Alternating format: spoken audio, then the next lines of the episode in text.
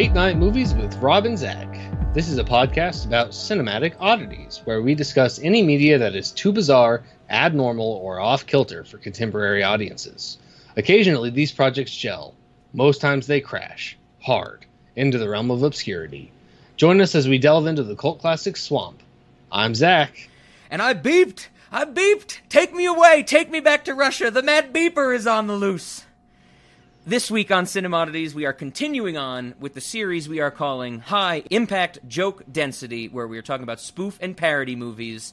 And this week, it's not Zach. It's someone that you are familiar with from, I believe, two days ago, if you listen to our bonus episodes when they release. It is none other than Ben Knafleck when we discuss Chasing Amy. Thank you for being here again, Ben, not Affleck. uh, thanks for having me, Rob. I'm I'm glad I could be here to discuss anxiety with you. yes, this is going to be a PSA about anxiety. So before we jump into all of this anxiety, uh, we have to earn some ad revenue. I don't I don't think we've earned ad revenue while you've been on before, Ben. But this is exciting. Ben, I'm looking at Ben's face. He's thrilled about advertisements.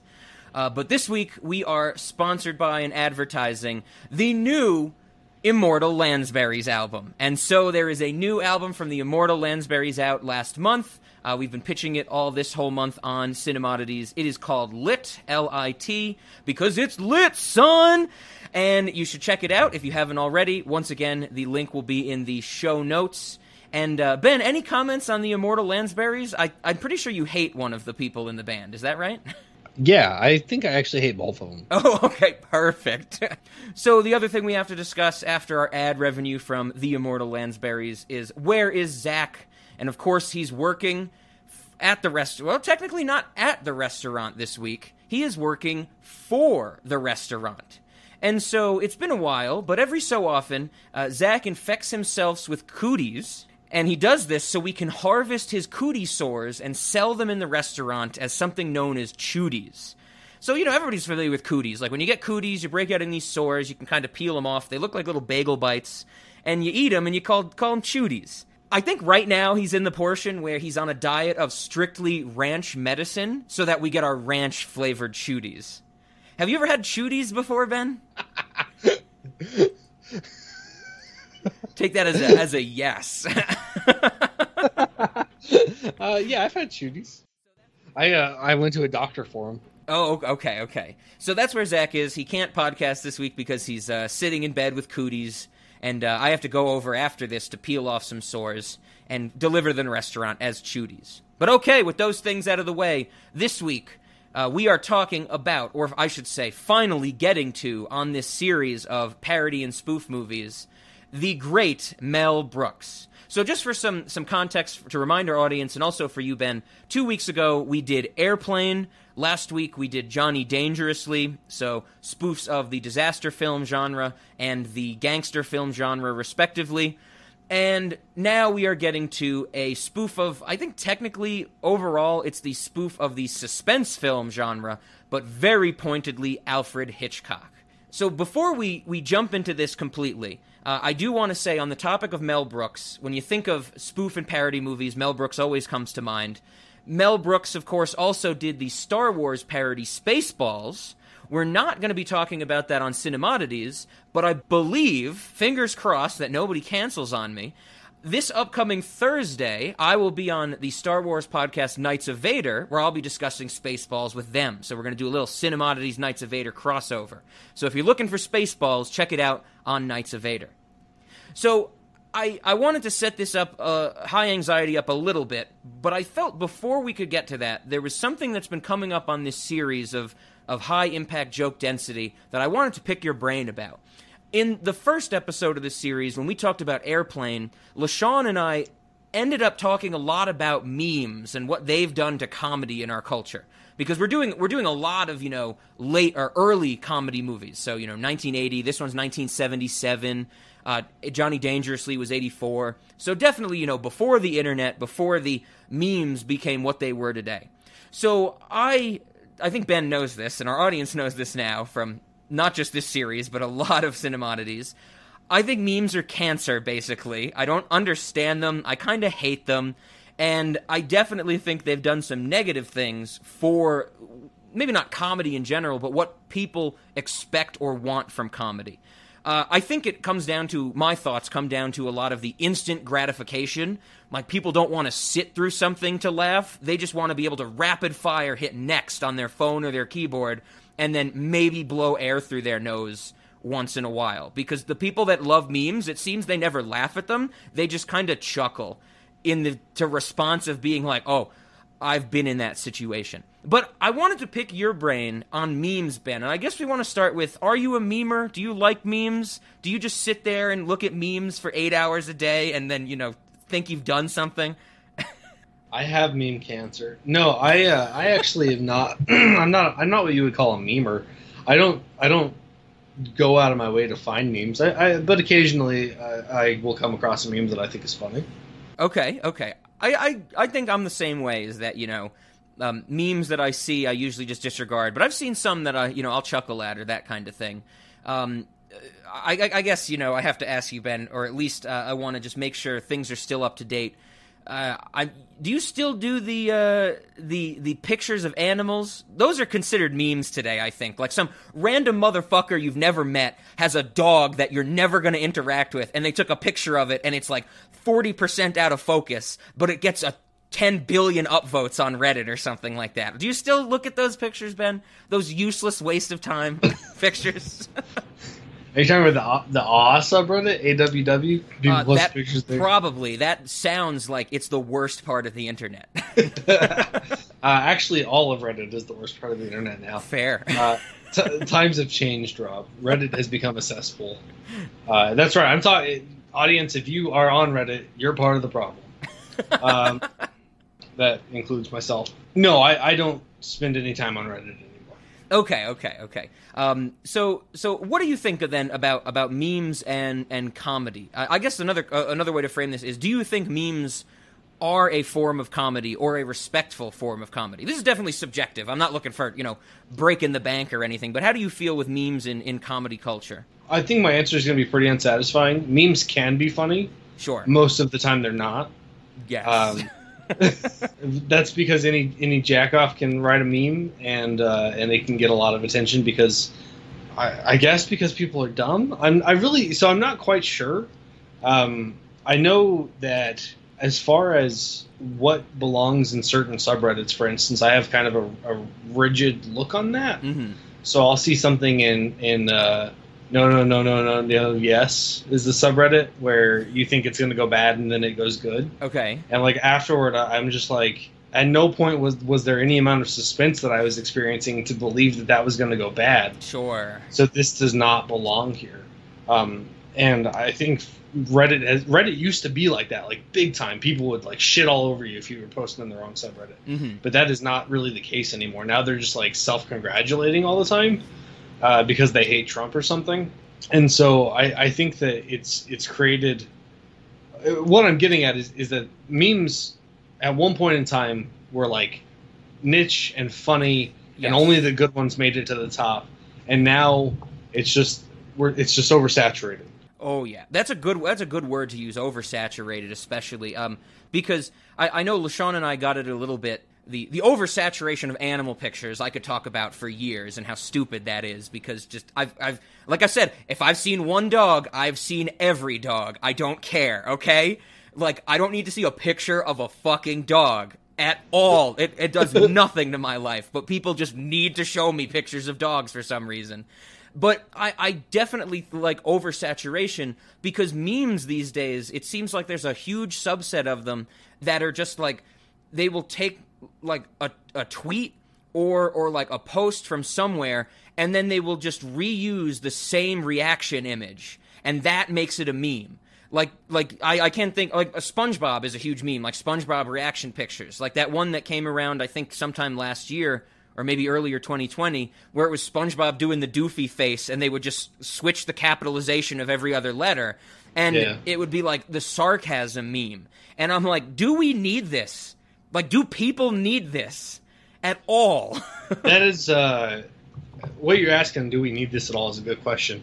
I think that particular meme, while I while I do enjoy it, the entire purpose of that meme is, is to basically be like you're a fucking idiot Yes. to the person you're talking to. Uh, it's incredibly disrespectful. It's definitely bad for conversation. Uh, I've seen people like do this, of course, without the picture, where they just like modify the capitalization and like during a, Yeah. an argument or a discussion. And I'm just like, well, I mean, if that's how little respect you have for each other, why are you even talking? like, I like I like that. I like that. You bring up an interesting point there with seeing that you know you don't see the picture, but you see that that alternating capitalization, and then if you're familiar with the meme, or I, I guess the meme, there's no other way to call it, the reaction image, something like that, then you know what you're getting at. So so that makes me think: is meme comedy just bogged down and deep, oversaturated, self-referential humor? Um, I don't know that. I mean, it's not all self-referential in the sense that most of it starts with some kind of initial reference. So, like, you get in there, you get in there by being a reference to something external. But then, then it, it just kind of snowballs in the meme community into something that everybody's familiar with, and that That, that's exactly what the idea of a meme is. Is just like a, a snippet or a chunk of information that becomes like widely acceptable as having some kind of meaning. yes, Um, and I'm sure that there's a better definition, and that's not exactly perfect, but that's roughly what the, what the idea is. Mhm. And so, I mean, yeah, in some sense, like I, I wouldn't call it self-referencing. I think that that, that instance of, of the capitalization outside, uh, with it, you know, without the image, that is self-referential. Mhm. But I can't I can't think off the top of my head of too many other memes that just with, like without knowledge of the existence of memes, you couldn't understand them. okay, okay, yeah. I guess I'm not well versed enough in this stuff to to think of an example either. But you know, uh, maybe in the in uh, comparison to that, the reaction image is. Um, I know that meme. I think it's still around. It's uh, the the fat Bugs Bunny, Big Chungus. Like that that seems to not have any purpose. Just somebody dug up an old like looney tunes from the 50s or 60s where bugs bunny like makes himself fat to imitate elmer fudd and i don't know where big chungus came from but it's just a title on that picture as far as i know. And that has no there's like no language from that i think. I've never even seen it. That's that Oh, sounds ridiculous. okay yes. I think it, these days if you just like google big chungus that's what's going to come up on the images for sure. So I like I do I do like some of the reaction image memes, but but it's always like anytime I, I find myself enjoying something like that, it's it's really I don't know exactly how to say this. I don't want to say it's at somebody else's expense because there's really nothing wrong with that. Mhm. Uh, it but there's something wrong with what I'm trying to describe. It, it's a way of being a self-congratulatory piece of shit. I think is is the way that I want to describe it. okay okay Uh, like, like one of the ones. Um, just every time I see it, it's it's like a lot of times it's about politics, and they're like, I think this, and anybody who thinks something else is is whatever, and it's like. You know, it's like they don't use those words, but that's what they're getting at with like the the capitalization one, or, or I saw one where like it's some girl looking shocked, and then it's uh, the stuff before it was like a, some time traveler comes in, they're like, "Is this Trump's first or second term?" And she's like, "What?" oh it's like, okay yeah it's just like, oh, God, go fuck yourself. Just shut up. Just nobody needs your opinions. Go away. Yeah, that's that's a good point. I definitely seen that more recently, within like the last six months to a year, that memes have just become a way. And I think this will tie back well into where I started saying, like, you know, it's it's created this culture of instant gratification or or just instant information. Memes have seemed to become a way. A lot of them are just a way to share your opinion in like. It's not even a soundbite anymore. It's it's like an infinitesimal version of what a soundbite was. Oh yeah, we used to just have tweets that were like 140 characters, and then now we got images that you can just look at for a couple seconds. You you had mentioned you know screenshots of tweets circulating. hmm Uh, there's definitely a propensity for some places to circulate screenshots of tweets and call it news. Oh, definitely. Yeah. and uh, and that's that's baffling. Yep. That that's not news. That's some some dumbass's opinion. Exactly. Oh, oh yeah. I, I definitely, you know, I think we've talked about it. I don't know if it was on mic or, or off, but you know, I, I I read those those surveys from like the last year to five years, and it's like, where do most people get their their news, their information? And the overwhelming majority is social media, and it's Yep. like yes, there are like news sources on social media, but if you give five choices to newspaper, television, social media, like media websites, if you give that just on a survey, social media could mean so many different things. Like if you get your news from the TV, you are sitting down at the TV and you are watching a channel.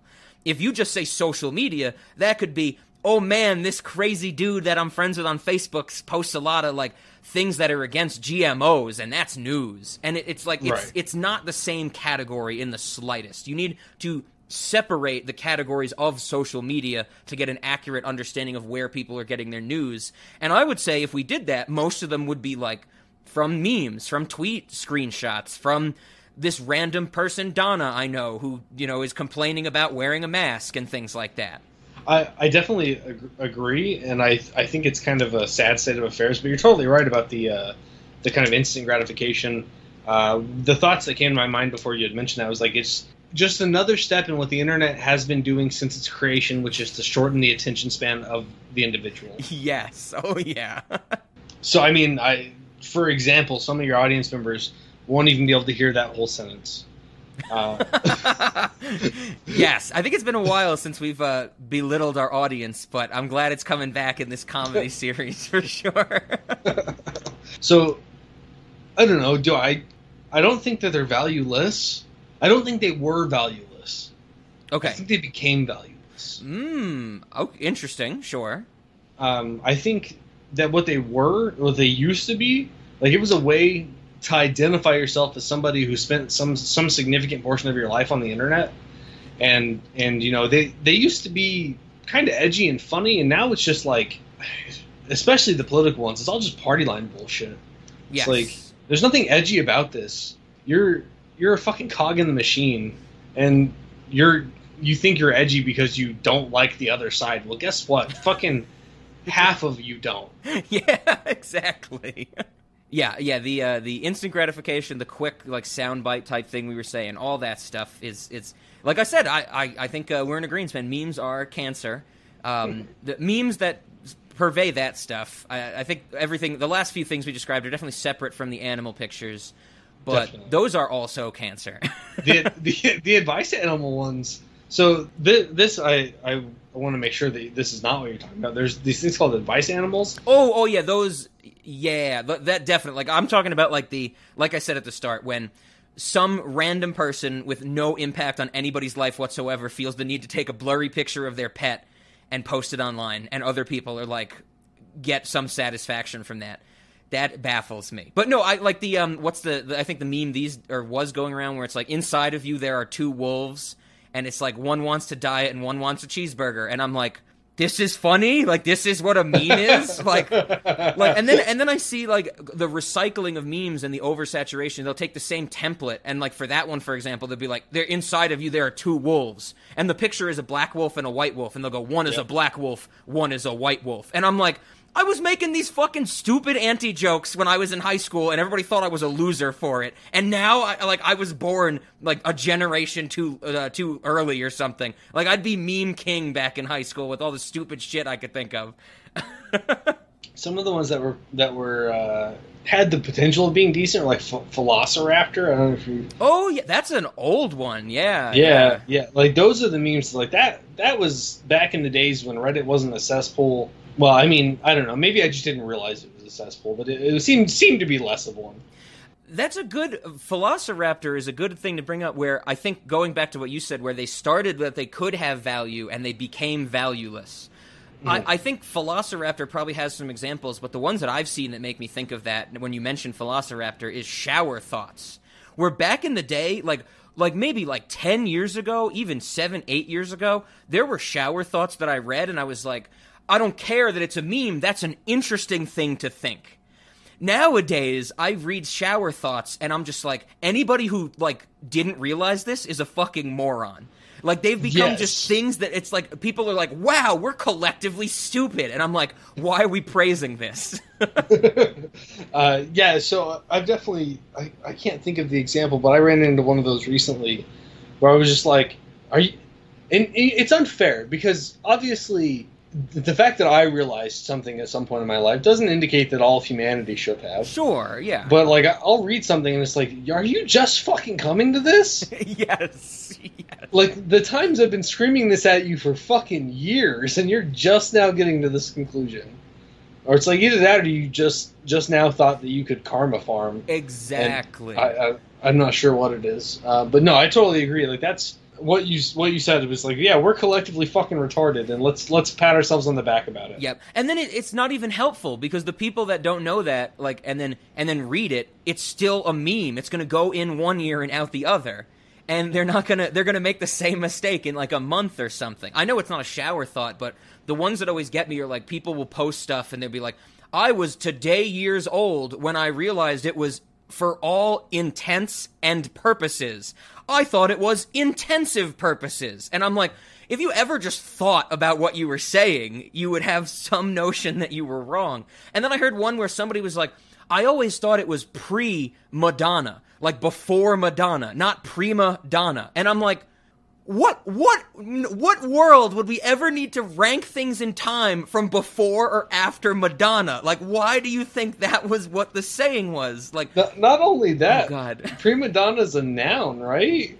Like you call someone, you say they're being a prima a donna. prima donna, yes. like you don't you don't say they're being prima donna. You are like, a prima donna artifact of time. like prima donna would be like what? What is that? An adjective? Yes, yeah, some type of modifier. Yeah, Yeah, it's a modifier, and then prima donna is a fucking noun. yes, yes. Like I don't. Th- were we the only people that learned parts of speech in school? Like I swear, people. If if you ever thought about parts of speech in your in your life, most of these things would you would not even you would never be confused. Yes, You'd you'd never be con- like.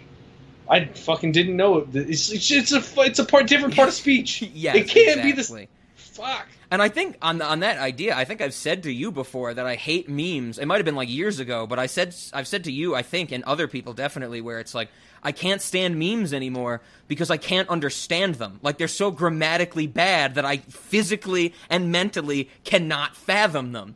And there's some of them where I I'll see them on a website and it'll be so fucked up, like the grammar. I will like just instantly scroll to the comments and hope, hope to God, hope to the God I don't believe in that somebody comments on it. And they don't. It's like everybody just like, it doesn't matter. I get what they're saying.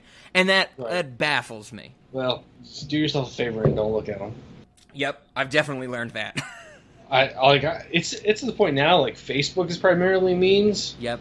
Um, I've I have unfollowed everybody, I, and occasionally I have to re-unfollow somebody because Facebook decides that that didn't matter. Yes. Facebook loves to do that crazy shit to me. Absolutely. Uh, but yeah, it's at the point now where where my newsfeed is mostly articles from Facebook groups that Okay. I follow Okay.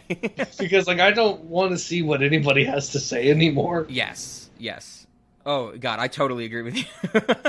And it's just uh, the political the political climate. I, I mean, we've touched on it a few times. I don't want to get bogged down into the politics of anything, but just the climate as it is, with two vehemently opposed and not at all willing to live together groups of people. yep. Just shut the fuck up.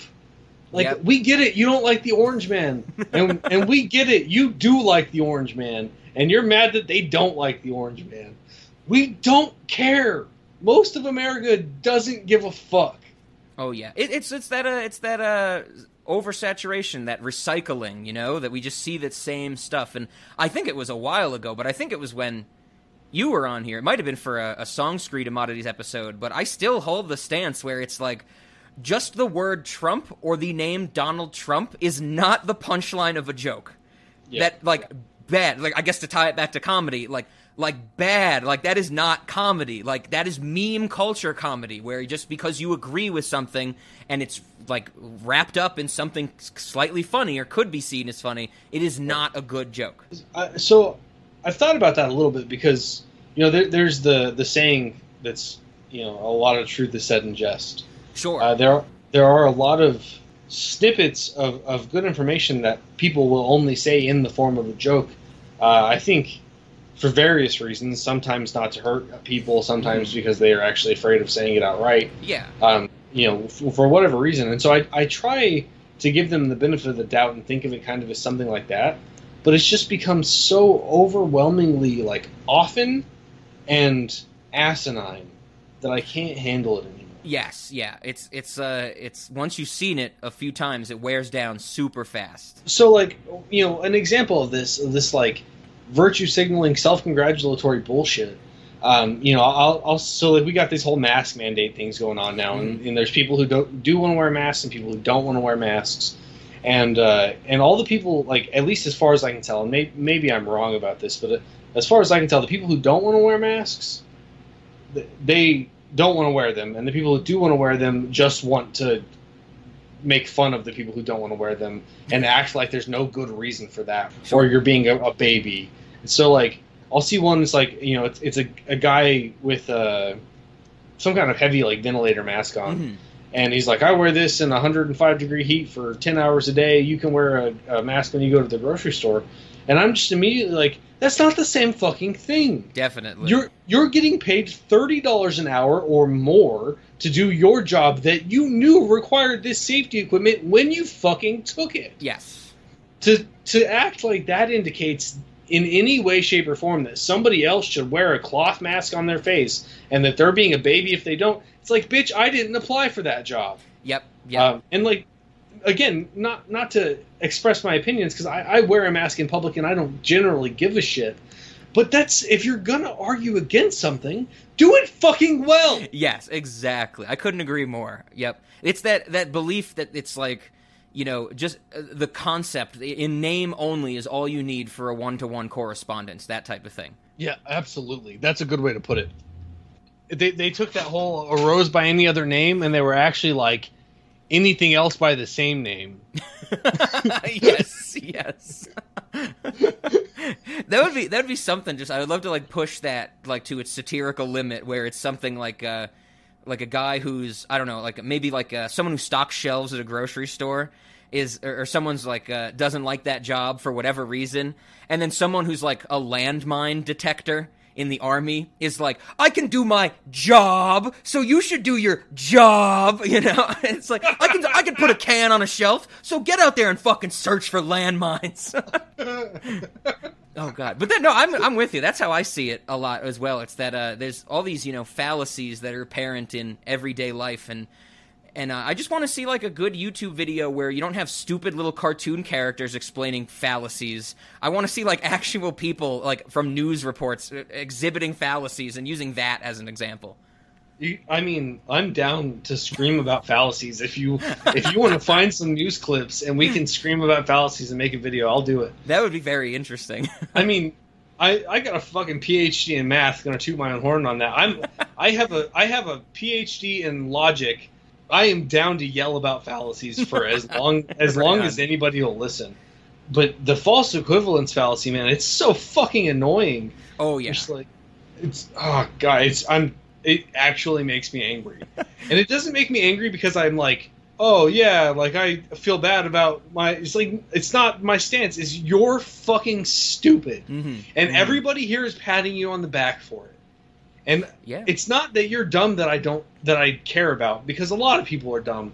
It's the fact that there's so many other people patting you on the back. About it. Exactly, exactly. Yep. So tune in for a future episode of phallus mod. No, phallus oddities is a totally different thing. No. Fallacy oddities, something like that. We'll have, to, we'll have to work on the name, but maybe tune in for phallus oddities later. Ben won't be here. I can't imagine. So yeah, so yeah, that that's that's that's a good idea. We'll have to flesh that out for sure. Um, but I, I think this was a good. Uh, this was the discussion I wanted. I know we got off topic for memes and stuff, but I, I've I've loved this in this comedy series. I've been you know ever since we started in that whole meme debate. I really wanted to pick some people's brains on that. And for most of the movies we're discussing about, I think the memes would kind of come up naturally not for high anxiety, I would say. I don't think this is a very similar movie that makes you would think of memes or anything like that. If it does for you, Ben, then you know feel free to bring it up if we get to it. But you know, it came up on Airplane because, like we said back in that episode, that's almost meme the movie. yeah, yeah. What's your vector, Victor? Ex- exactly. That that whole movie is just a string Roger, of memes. so so uh, with that bit out of the way, uh, hopefully we haven't disenfranchised too many people. Uh, but of course, now we can get to the topic of high anxiety. And like we said, this is a Mel Brooks movie. Um, I, before I throw it over you, Ben, I'm going to totally say it out there. I, I don't think I've ever said it on the podcast before. Of all the parody and spoof movies, this is probably my favorite. I absolutely love this movie. I I I know last two weeks, you know, Airplane I'm kind of so so on. Uh, Johnny Dangerously I have a special place in my heart for, but that is one of the stupidest movies in existence. like it's so dumb. But I, I think Mel Brooks is great. I think High Anxiety. Uh, it has some dumb humor in it. Don't get me wrong, but the things that they're spoofing go beyond just you know, surface level jokes. And I'm sure we'll talk about that, that it's spoofing like actual cinematography in certain places. It's spoofing oh, yeah. like, the composition of film and things like that. And I, I respect it so much. So Ben, okay. now that uh, now that you've seen it, I think you've seen it. I hope you're not lying to me. Um, uh, I guess maybe if you want to talk a little bit about your history with the the parody or spoof movies, and then go into high anxiety. What do you think about this type of stuff? I mean, I'm, I'm familiar with Airplane. I, I think that I've watched some of it. Okay. Um, I don't know that I ever finished it. It wasn't my cup of tea when I when I was younger. I, I pretty much anything that looked old was a kind of an immediate turnoff for me. Okay. I was just like not gonna. So like Airplane Airplane looked old when I was young. And, you, were, so that, you were a movie ageist. yeah, definitely, definitely. Um, there's some some movie that it's got a gun in the title, and I think it has that same guy. oh yeah, Airplane. Leslie Nielsen, the Naked Gun. Yeah, Naked Gun. Yeah, mm-hmm. um, I remember that being pretty funny. Um, I, kind of had the same issue where the age of it turned me off a little bit. Sure. But, uh, uh, and then Young Frankenstein is actually a movie. Uh, I think it's also Mel Brooks, right? Yeah. Oh yeah, definitely. So that's actually one that I that I did like quite yep. a bit. Right on. That's a uh, good it's, movie. It's decent uh, type of spoof movie. Putting on the Ritz. walk this way. so some some of the jokes in Young Frankenstein, like that walk this way joke, you know, they're they're really good. But I would say in general, when I when I want to laugh, I do not go to spoof movies. Yes, I, would agree with you there. That's kind of what I've been saying about a lot of, of spoof and parody movies. Um, and I think we'll get into it with this movie in particular. But one of my issues with Airplane and Johnny Dangerously is that it's like it's like a stand up routine first and a movie second. Like it's it's it's a loose movie to just make a vehicle for jokes. And i like more of a structured comedy. And for example you know the comedy in say like a chasing amy or a jay and silent bob strike back where there's an actual story. There's something to keep you going. For sure. I'm with you there. I that's it's a good way to put it um you know jay and silent bob strike back even is a movie before it's a comedy. Yes. It's also a comedy. It's very funny but it's uh, it does it does have a plot to some degree. I I did enjoy this movie though. Um, okay. I actually had no idea. So like when the the name of the movie, High Anxiety, um, and you know of course the way the movie starts out, this, it just shows this guy just freaking the fuck out in this airplane. Yes. And so I, I was just like, I thought that was really funny. Like you know, the, the plane flies by and you see his face. He's all like, he's like freaked out about. Like everyone else seems happy and he's just like fucking scared as shit. Yep. And then he gets off the plane and that that lady looks like she's trying to fucking murder him. Oh, that scream that the lady does is so perfect.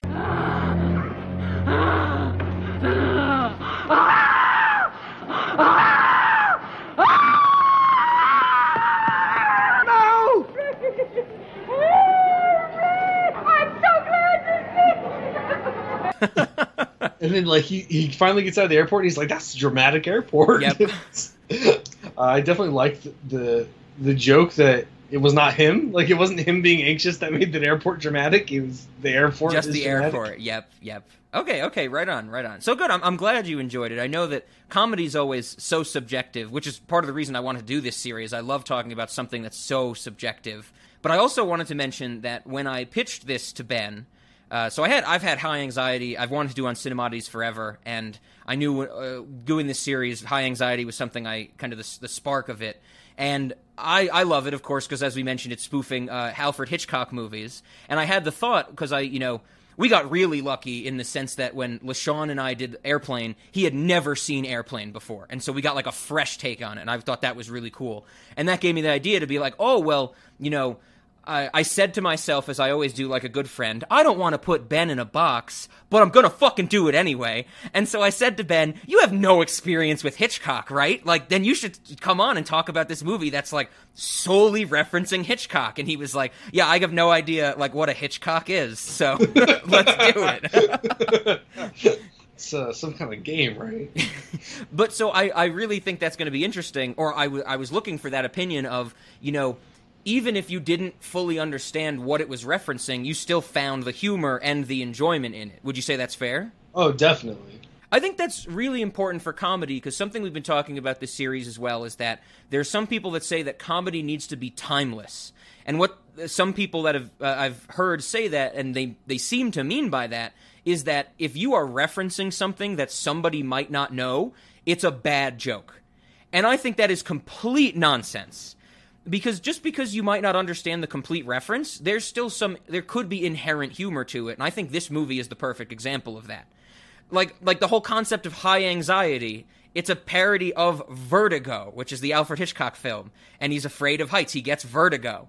And it's like you might not know that, but it's you know it's high anxiety, and the the music crashes, and the people notice that it's the music is playing and stuff like that and and so I, I think that that's just nonsense. And Ben, you're you're living proof of this. That even if you don't get all the references, you can still find some humor in it for sure. Um, you said Vertigo is is also a movie about someone who's afraid of heights. So it's a it's about the guy who well it's not fully about that, but the main character of the movie Vertigo like has the condition vertigo. Vertigo just means you get dizzy. Well, yeah, but but anybody who has ever had it will describe it as that it seems like they're way high up. So it's oh, it has okay. to do with the the feeling that you, you do get dizzy and such, but uh, it has to do with the feeling that you're much higher up than you actually are. Oh, I did not know that. I yeah, just yeah. the dizzy part. But once again, Ben, I don't want to put you in a box, but you don't have vertigo, right? Because I don't have it either. no, I don't have vertigo. But if I did have vertigo, a box might be the safest place for me. fair, fair. So, so uh, since Ben does not have this experience with Hitchcock, um, I did want to talk a little bit about the things that I think will come into play in this movie. Um, in what gets referenced.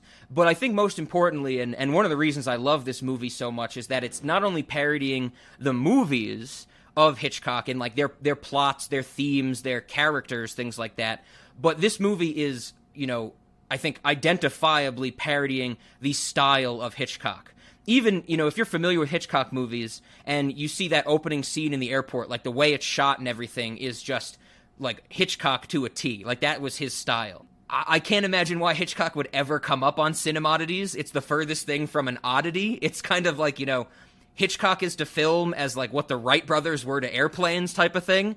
Like that's how important Hitchcock is. So it's not really oddity. So, uh, but I did want to give some some shout outs to it. Like you know Hitchcock might not have been the first to do some of these things, but he's the per- person that popularized it and refined it.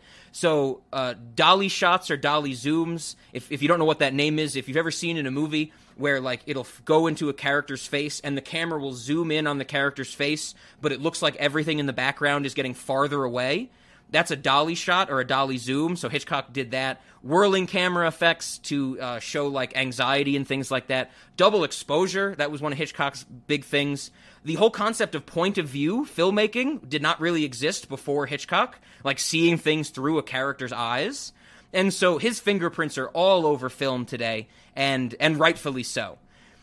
In this movie, like I said, you know, he's Mel Brooks is making fun of the characters and things like that, but he even goes further where he's you know, making fun of the cinematography, like I said, from the style of shots to their length, to their construction, to the timing of certain scenes, uh, a lot of locations are used. If, that, if Hitchcock filmed a location, he Mel Brooks tried to get that location in this movie as well.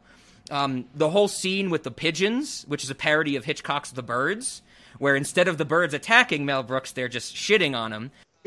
Mel Brooks actually got the same bird handler to to w- film that scene with him. And the guy, like all the minor characters in this movie, uh, like Arthur Brisbane at the end, is played by Albert Whitlock, who was Alfred Hitchcock's special effects person. Like this movie, as I was like watching it and researching and thinking about it again, because it's been like maybe a year or two since I've rewatched it, I was kind of like, this almost isn't like a spoof or a parody.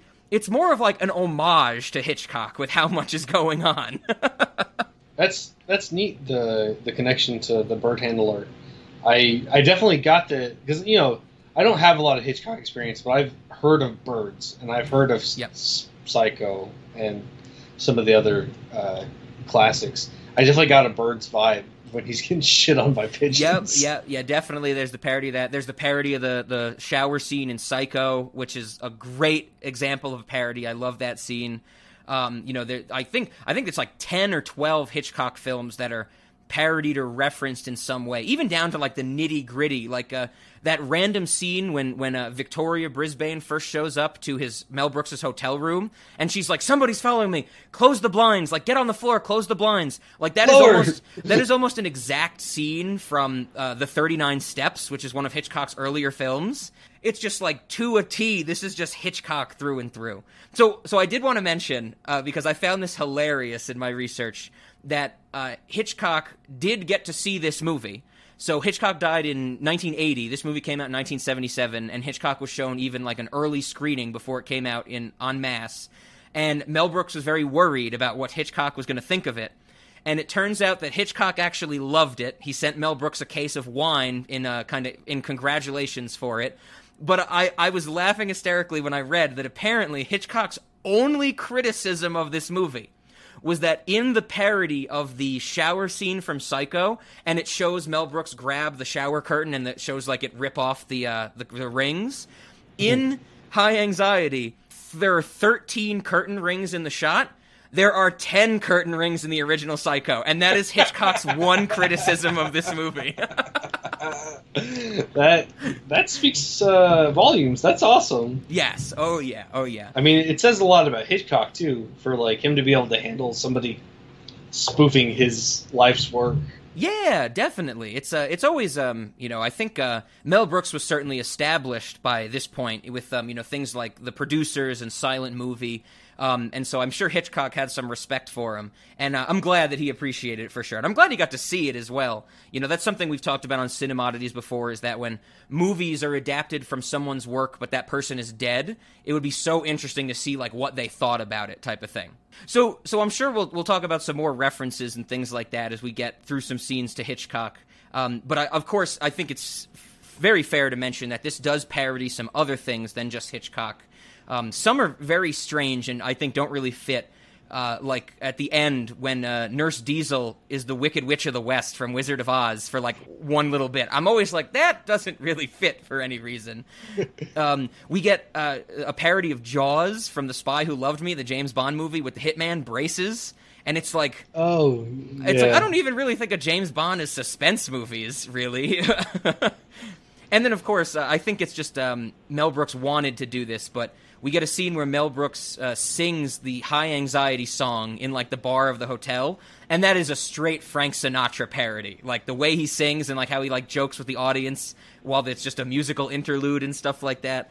So there's some stuff in here that just kind of is thrown in there. I think Mel Brooks is just having fun, but uh, overall, you know, the the Hitchcock carries it for sure.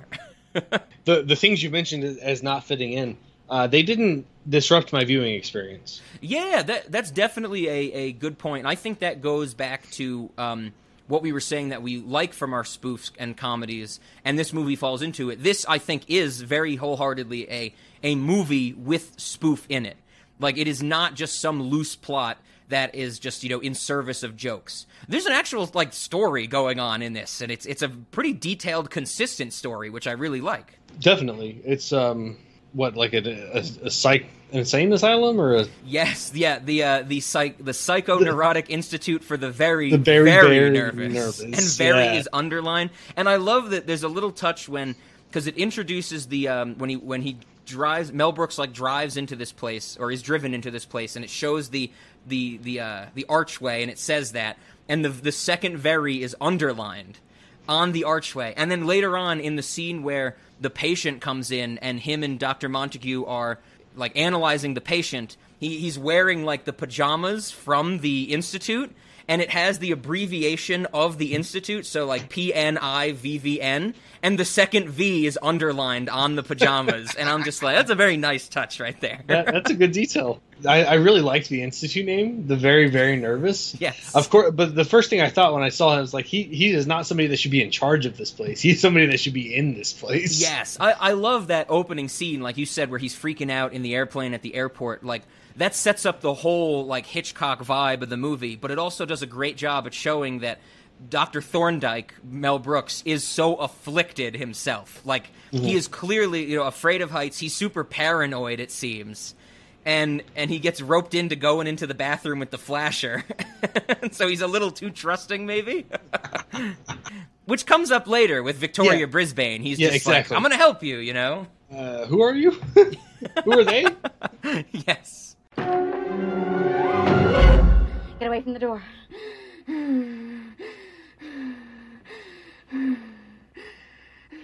Who are you? Get away from me. Just a second. Be quiet. They'll hear you. Don't move. Go inside. Go to your room. Go to my room. The drapes. Close the drapes. The drapes. Close the drapes. Close the drapes. Close the other one. Get down. Lower.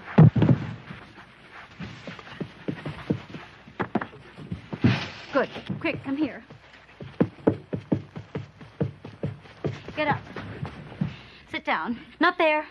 Here. Here? There. Now, will you please tell me who are you and who are they? Is high anxiety really what they used to call fear of heights? Is that Oh, that's a that's a good question. I don't know. I've never heard of it uh, anywhere other than this movie. like I definitely thought you know you, you had told me Hitchcock spoof, and I, I figured high anxiety was like it was just they were they were naming the movie something that you would experience while watching the, a Hitchcock movie, like a high level of anxiety. Hmm. Okay. I I could I get where you're coming from. Yeah, but I've always I've always just known it as the the the um the play on vertigo or the the fear of heights in this movie. Like fear of heights is a thing, and it's always been called the fear of heights my whole life. Yes. So for him to be like he has high anxiety, was like, that's not where I expected that to go. Definitely. No, a, a quick Google of just high anxiety, of course, brings this movie up, and then it looks like there's one article, on, at least on the first page of you know my Google search, that is a WebMD, but somebody posting, and the title of it is "Got High Anxiety," and it talks about high levels of anxiety. yeah, that's and so that's what I thought was high levels of anxiety. I thought this was going to be a movie like that was going to induce GAD or something. and it couldn't be farther from that. yeah, definitely. So so I thought that was interesting. Oh yeah, that's a that's a good point. I've never, I've since I've known about this movie, like since I was younger, I've never thought about it that way at all. So so I think uh, you started the setup very well. You know, uh, Mel Brooks is now the head of the Psychoneurotic Institute for the Very Very Nervous. He's he's there because the previous uh, head of the institute was uh, killed. He's dead. I, I forget how they. I think they say that he killed himself or something, um, or he had a break or something like that. But he's dead now, and you you get in the the very you know over embellished kind of making fun of Hitchcock way that something's not right at this institute, you know, and they do all that classic stuff where they they cut to people after a line is said looking very shady, or someone's like tries to say something but gets cut off by the villains. That happens a lot. Oh yeah, oh yeah. That is like, Like- full on suspense film parody right there. like there at one point when he's talking to uh I, I think Wentworth, the guy who dies later, yeah. he's just like he start he says like three words and then they cut him off. He's like bye, like he just leaves. yes, yes. Well, Dr. Thorndyke, may I say Charles. goodbye? Do you see what I mean? What I'm trying to tell you is goodbye. and and he the plot really isn't uncovered. I think the plot kind of happens to Mel Brooks more in the movie, but it turns out that the uh, the people who work at the institute are trying to fake records or or get very rich people to stay there so they can gouge their families for money. And and of course Mel Brooks doesn't like this. He he gets I think he gets uh, kind of, you know, aware of this because Victoria Brisbane tries to, you know, talk to him because she thinks her father's still sick, but it turns out that he isn't. They're keeping him there for that uh, financial reason. And then the the bad guys try and take Mel Brooks out by framing him for murder, which is a just a clear Hitchcock reference. You know, The Wrong Man is a movie all about a guy getting you know framed for murder, and they he's accused of a crime he didn't commit, so they take that element from it. And then of course they have to stop. Mel Brooks has to stop the bad guys, and uh, in true comedy form, there's a marriage at the end. we glossed over something. Uh, Sure, a- as uh, Offrey, is that the driver's name? As the Oh, guy's driving Brophy. him, Brophy. Brophy. Yeah. uh, as Brophy's driving him to the uh, to the institute for the very very nervous. Yep.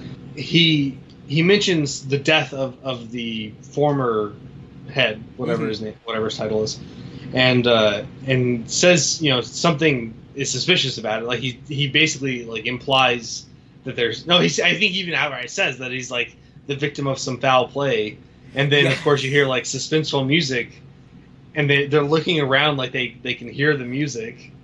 And then there's a fucking symphony bus on the Yes, highway. playing playing the symphony yes and that that joke comes up a few times in this movie and i i was looking into it and i, I couldn't find I, I was doing it a little too late but maybe i'll do a correction if when i have time to do more research. I think this might be the first movie to make like a diegetic music joke where like non-diegetic music is revealed to be diegetic and the characters can hear it this might be Mel Brooks might have invented that, which is very cool, I think. Because I think everybody knows that now. It's been done in TV shows and kids cartoons, like that's just a, a beat to death joke. And I'm pretty sure this is the first instance of it. Okay. Uh, what does diegetic mean? So diegetic music is in any media, it's music that the the audience and the characters are hearing. Okay. So, like a good example of diegetic music would be like uh, the the Star Wars Cantina theme. Like they go into the cantina and it's do do do do do do do. Like Yeah. the characters hear that as well. That's diegetic. And so this this movie is taking something that's supposed to be non-diegetic and revealing it to be diegetic, and that is a joke. And that's exactly where this movie thrives because it's making fun of the construction of film. Definitely. Uh, there's there's a scene later where whatever the lady's name is, the the evil nurse Oh, lady, N- Nurse Diesel. Nurse Diesel. played by the great Cloris Leachman, who is fantastic in this movie. I love her performance in this movie. there, there's a scene where her and I'm blanking on all their names. The the doctor that she's working with. The one that she's uh, also lovers with. Yeah. Yeah, she- D- Dr. Montague. Yeah, played by Harvey Korman. Yeah. uh, so Montague and Diesel are frantically discussing something and drinking tea. Oh yes. and there's so much like passing of sugar and it's and like the shot is done from underneath the table looking through so you mostly see a tea saucer and they're like passing sugar around and stirring things real frantically and drinking and like there's just constant motion for that whole interaction That might be one of the greatest like parody scenes I've ever ever witnessed. Because like you said you're exactly right. The, the shot starts where it's underneath this glass table so you can see through and then the whole time you're right they're consistently passing and putting things down and the camera has to move to keep them in frame. And that that's another great cinematography gag where it's like oh my like that is genius. That's one of those things i know i i mentioned it in the airplane episode where like great comedy to me i don't usually like if i find something amazingly funny i don't laugh at it i'm more in awe of it. And i'm in awe of that scene like that is a that is a constructed joke where i'm like it's funny. You had to be clever to think about it. You know you have to actually watch the scene to understand it. You don't need to like like uh like know anything else in the movie. It's perfectly encapsulated. That is fantastic filmmaking right there. I have to agree. That's a that's a damn good scene. I i was a little bit blown away by it when i saw it. Like i was like this is fucking funny. Yes, this, yeah, this is it's- a good idea. great comedy like you're in awe of it. Absolutely. And that is definitely one of those scenes for sure. And and uh, I, there's another one the the it's more overt but it, it's definitely like making fun of, of hitchcock and, and some uh, i think like orson welles and stuff. But the scene where wentworth doesn't want to be at the institute anymore he doesn't want to be involved and he's like i feel like i'm caught in a web. And the shadow from the window like creates a web like pattern behind him like that that is so much like done you know in like the lighting of a scene where characters are trapped in a web but the it looks like there's a web of shadows behind them. And then he specifically mentions it. And i'm just like that's great. The other things that always stand out to me is um the the camera at the dinner table the camera's panning from the outside to the big like dinner table at the institute. The first night Mel Brooks is there and it gets closer and closer to the window. And in every movie you know you expect the camera to track through the window and like follow the scene but it breaks the window pane and all the characters look and then it slowly backs away.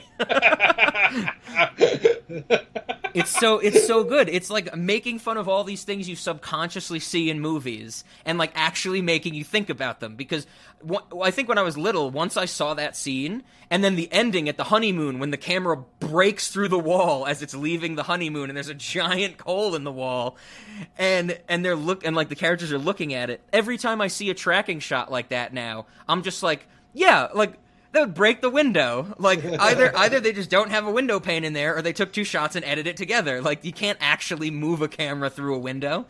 Goddamn movie liars. that's that's another good joke. Uh, and then like later, there's actually another broken window that was a rock thrown through it. Oh. Yes. Welcome from the vi- from the violence ward. the giant rock. Oh yeah. Um, and that was the the second or third iteration of the Brophy can't carry things joke. Yeah, I got it. I got it. I got it. I ain't got it. I. Ain't got it. I'll get the trunk. Oh, about That's. I got it. I got it. I got it. I ain't got it. I'll get it. Okay. I got it. I got it. I got it. I ain't got it whenever I that that is that joke has stuck with me. When I first saw this, I was young, and I think like that that's a, definitely one of those jokes that's just like stupid humor. Like he can't pick up anything, and he just like keeps trying, and he's like, "I got it, I got, I ain't got it." Uh, whenever I make that reference, I haven't done it in a while, but I, I know in college, like I would be like making that joke, like I'd pick something up, and even though I wasn't like straining myself, I would just say like, "I got it, I got it, I ain't got it." When I would put it down, like imagine like picking something up from the ground to a table, Right. And anybody who got that reference, they would always be like, "Oh, that's that scene from the Goonies," because there's a scene in the Goonies where Chunk has the is trapped with the Fratellis, and they're like, "Go get the the water cooler thing and put it on the the water container dispenser or whatever." And Chunk picks it up and goes, "I got it, I got it." I, I ain't got it. And he drops it and it breaks all over the floor and they get mad at him. Okay, Mel. That's all I can stand. And I can't stand no more. I got it. I got it. I got it. I don't got it. You klutz. Hope it's not a deposit bottle. And I'm like, that's not from the Goonies. Like the Goonies is referencing high anxiety. Like I'm doing the original reference. Like I was a true hipster in college when everybody's like, "Oh, you're the Goonies," and I'm like, "No." Do You, is it like fact based that that the Goonies are referencing high anxiety there, or I know it's I know it's uh, listed online as that reference. I've never like read it. Like uh, the director of the Goonies is Richard Donner, and he's done some comedies, the Goonies included. I would imagine he was influenced by Mel Brooks, okay. as most comedians were. Um, but but yeah, I, I that's a good question. Of course, just because it came earlier, does that mean the next things are referenced? Because of course, you know, the law of very large numbers, nothing is unique in the long run. exactly. I mean, fuck, even uh, oh, what's that? the triangle, the math thing with the construction principle. Do you know what I'm talking about? The triangle. it's it's for. Oh God! It's uh, you can use it to Pascal's triangle. Oh, okay, sure, sure. Pascal. I was thinking of many triangles in mathematics. Oh, well, yeah, you're exactly right. Like what Pascal's triangle, what Blaise Pascal was Italian or something like that, and then there's Pascal's triangle shows up in India and like ancient mathematics like for years or way it earlier. Shows up, it shows up in China way earlier too. Yeah, yeah, stuff like that. Yeah, yeah, absolutely. So on, that topic with the with the stupid comedy, you know, it's it's uh that that Brophy joke is definitely I think like some dumb comedy. Um, we talked about it in the last two episodes a lot, where there's some comedy that I would consider dumb, but I still laugh at it. Uh, like Airplane. In Airplane, we talked about Roger Roger Ebert's quote when he reviewed Airplane was, this movie is filled with jokes you laugh at twice. You laugh at the joke once, and then you laugh at yourself for laughing at something so stupid. And I, I definitely feel that way with a lot of comedy, where it'll make me chuckle or laugh, or I'll like uh, I'll like think it's funny, and then almost immediately afterwards, I'll be like, "Why did I think that was funny?" Like, like who am I? And I definitely get some of that sense from the Brophy joke, but I I definitely feel that way. I definitely laugh in the um the psychiatry conference scene where Mel Brooks, the kids are in the audience, so Mel Brooks is saying like the kitty names of all the sex organs. And there's something about that that I laugh at, and then I'm just like, this is this should be beneath me, right? Just like judge yourself a little bit for that. Yeah, it's almost like I have this self pitying feeling after I laugh at those jokes. Where the the one that gets me is where uh, Mel Brooks is like, you know, the uh, he's like not the balloons, the lower, the uh, the woo woo, and the guy in the audience goes, the woo woo, and I'm just I just it gets me every time, and I'm like, this is so dumb. Sorry I'm late. Forgive me for bringing the kids. I couldn't get a sitter. Please have a seat. As I was saying, in a world of predominantly male oriented psychology, it was only natural to arrive at the term P. P. PP envy. Are you saying there's absolutely no validity to PP envy? It has no more validity than if a man envied a woman's balloons. Dr. Thorndyke? Sir, uh, do you feel that the trauma of toilet training has any bearing on the sexual future of the adolescent? Toilet training. Toilet training. That's a vast area. Let's be more specific. Are we talking about number one or cocky duty? Well, let's say, for the sake of argument, cocky duty. I'd have to say professionally that cocky duty has very little to do with the future sexual development of the adolescent. Thank you. You're welcome. Let me backtrack for a second. The female erogenous zone. You mean the balloons? Oh, no, no, no. Uh, lower, lower, much lower. Uh, where, where the babies come out of. The woo. The woo woo. The woo woo. Yes, the woo woo. Perhaps the most significant psychological feminine component known to mankind. Is it uh, number one or or or cocky or doo- cocky doo doo, and he's and the guy says, for the sake of argument, let's say cocky doo doo. and I'm just like, oh my god, like what is wrong with me? Do you ever get that feeling, like that that dumb humor that you fall for sometimes? Definitely. I don't, I don't think there's too much of that in this movie, but it's an interesting idea. I don't think I get to laugh at it twice. I laugh at it once and then I feel bad. I guess that's true. Self pitying and uh, judging yourself comes out in a lot of different ways for different people, for sure. it's like I'm not laughing. I'm just like, ah, I'm better than this. Ben uh, Ben watches things with uh, one of those flayed whips. What are the you know like what, whatever they're called is like, and he watches a comedy. and If he laughs at anything he deems inappropriate, he whips himself a few times. Uh, self-flagellate. yes, you self-flagellate yourself. Absolutely.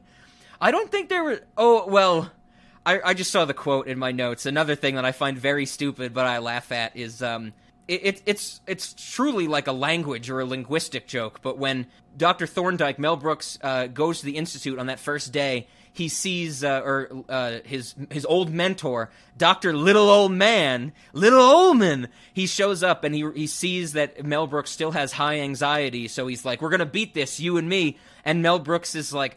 Do you think that's really Nessa? It is Nessa. Nessa, it's very Nessa. Don't tell me what's Nessa. I'll tell you what's Nessa. But Professor, is it really Nessa? It is Nessa.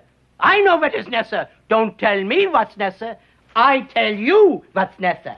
Like that is so dumb. Like, but I love it. Like I love that joke because it's. I guess it, it is kind of well crafted in terms of like the linguistic sense.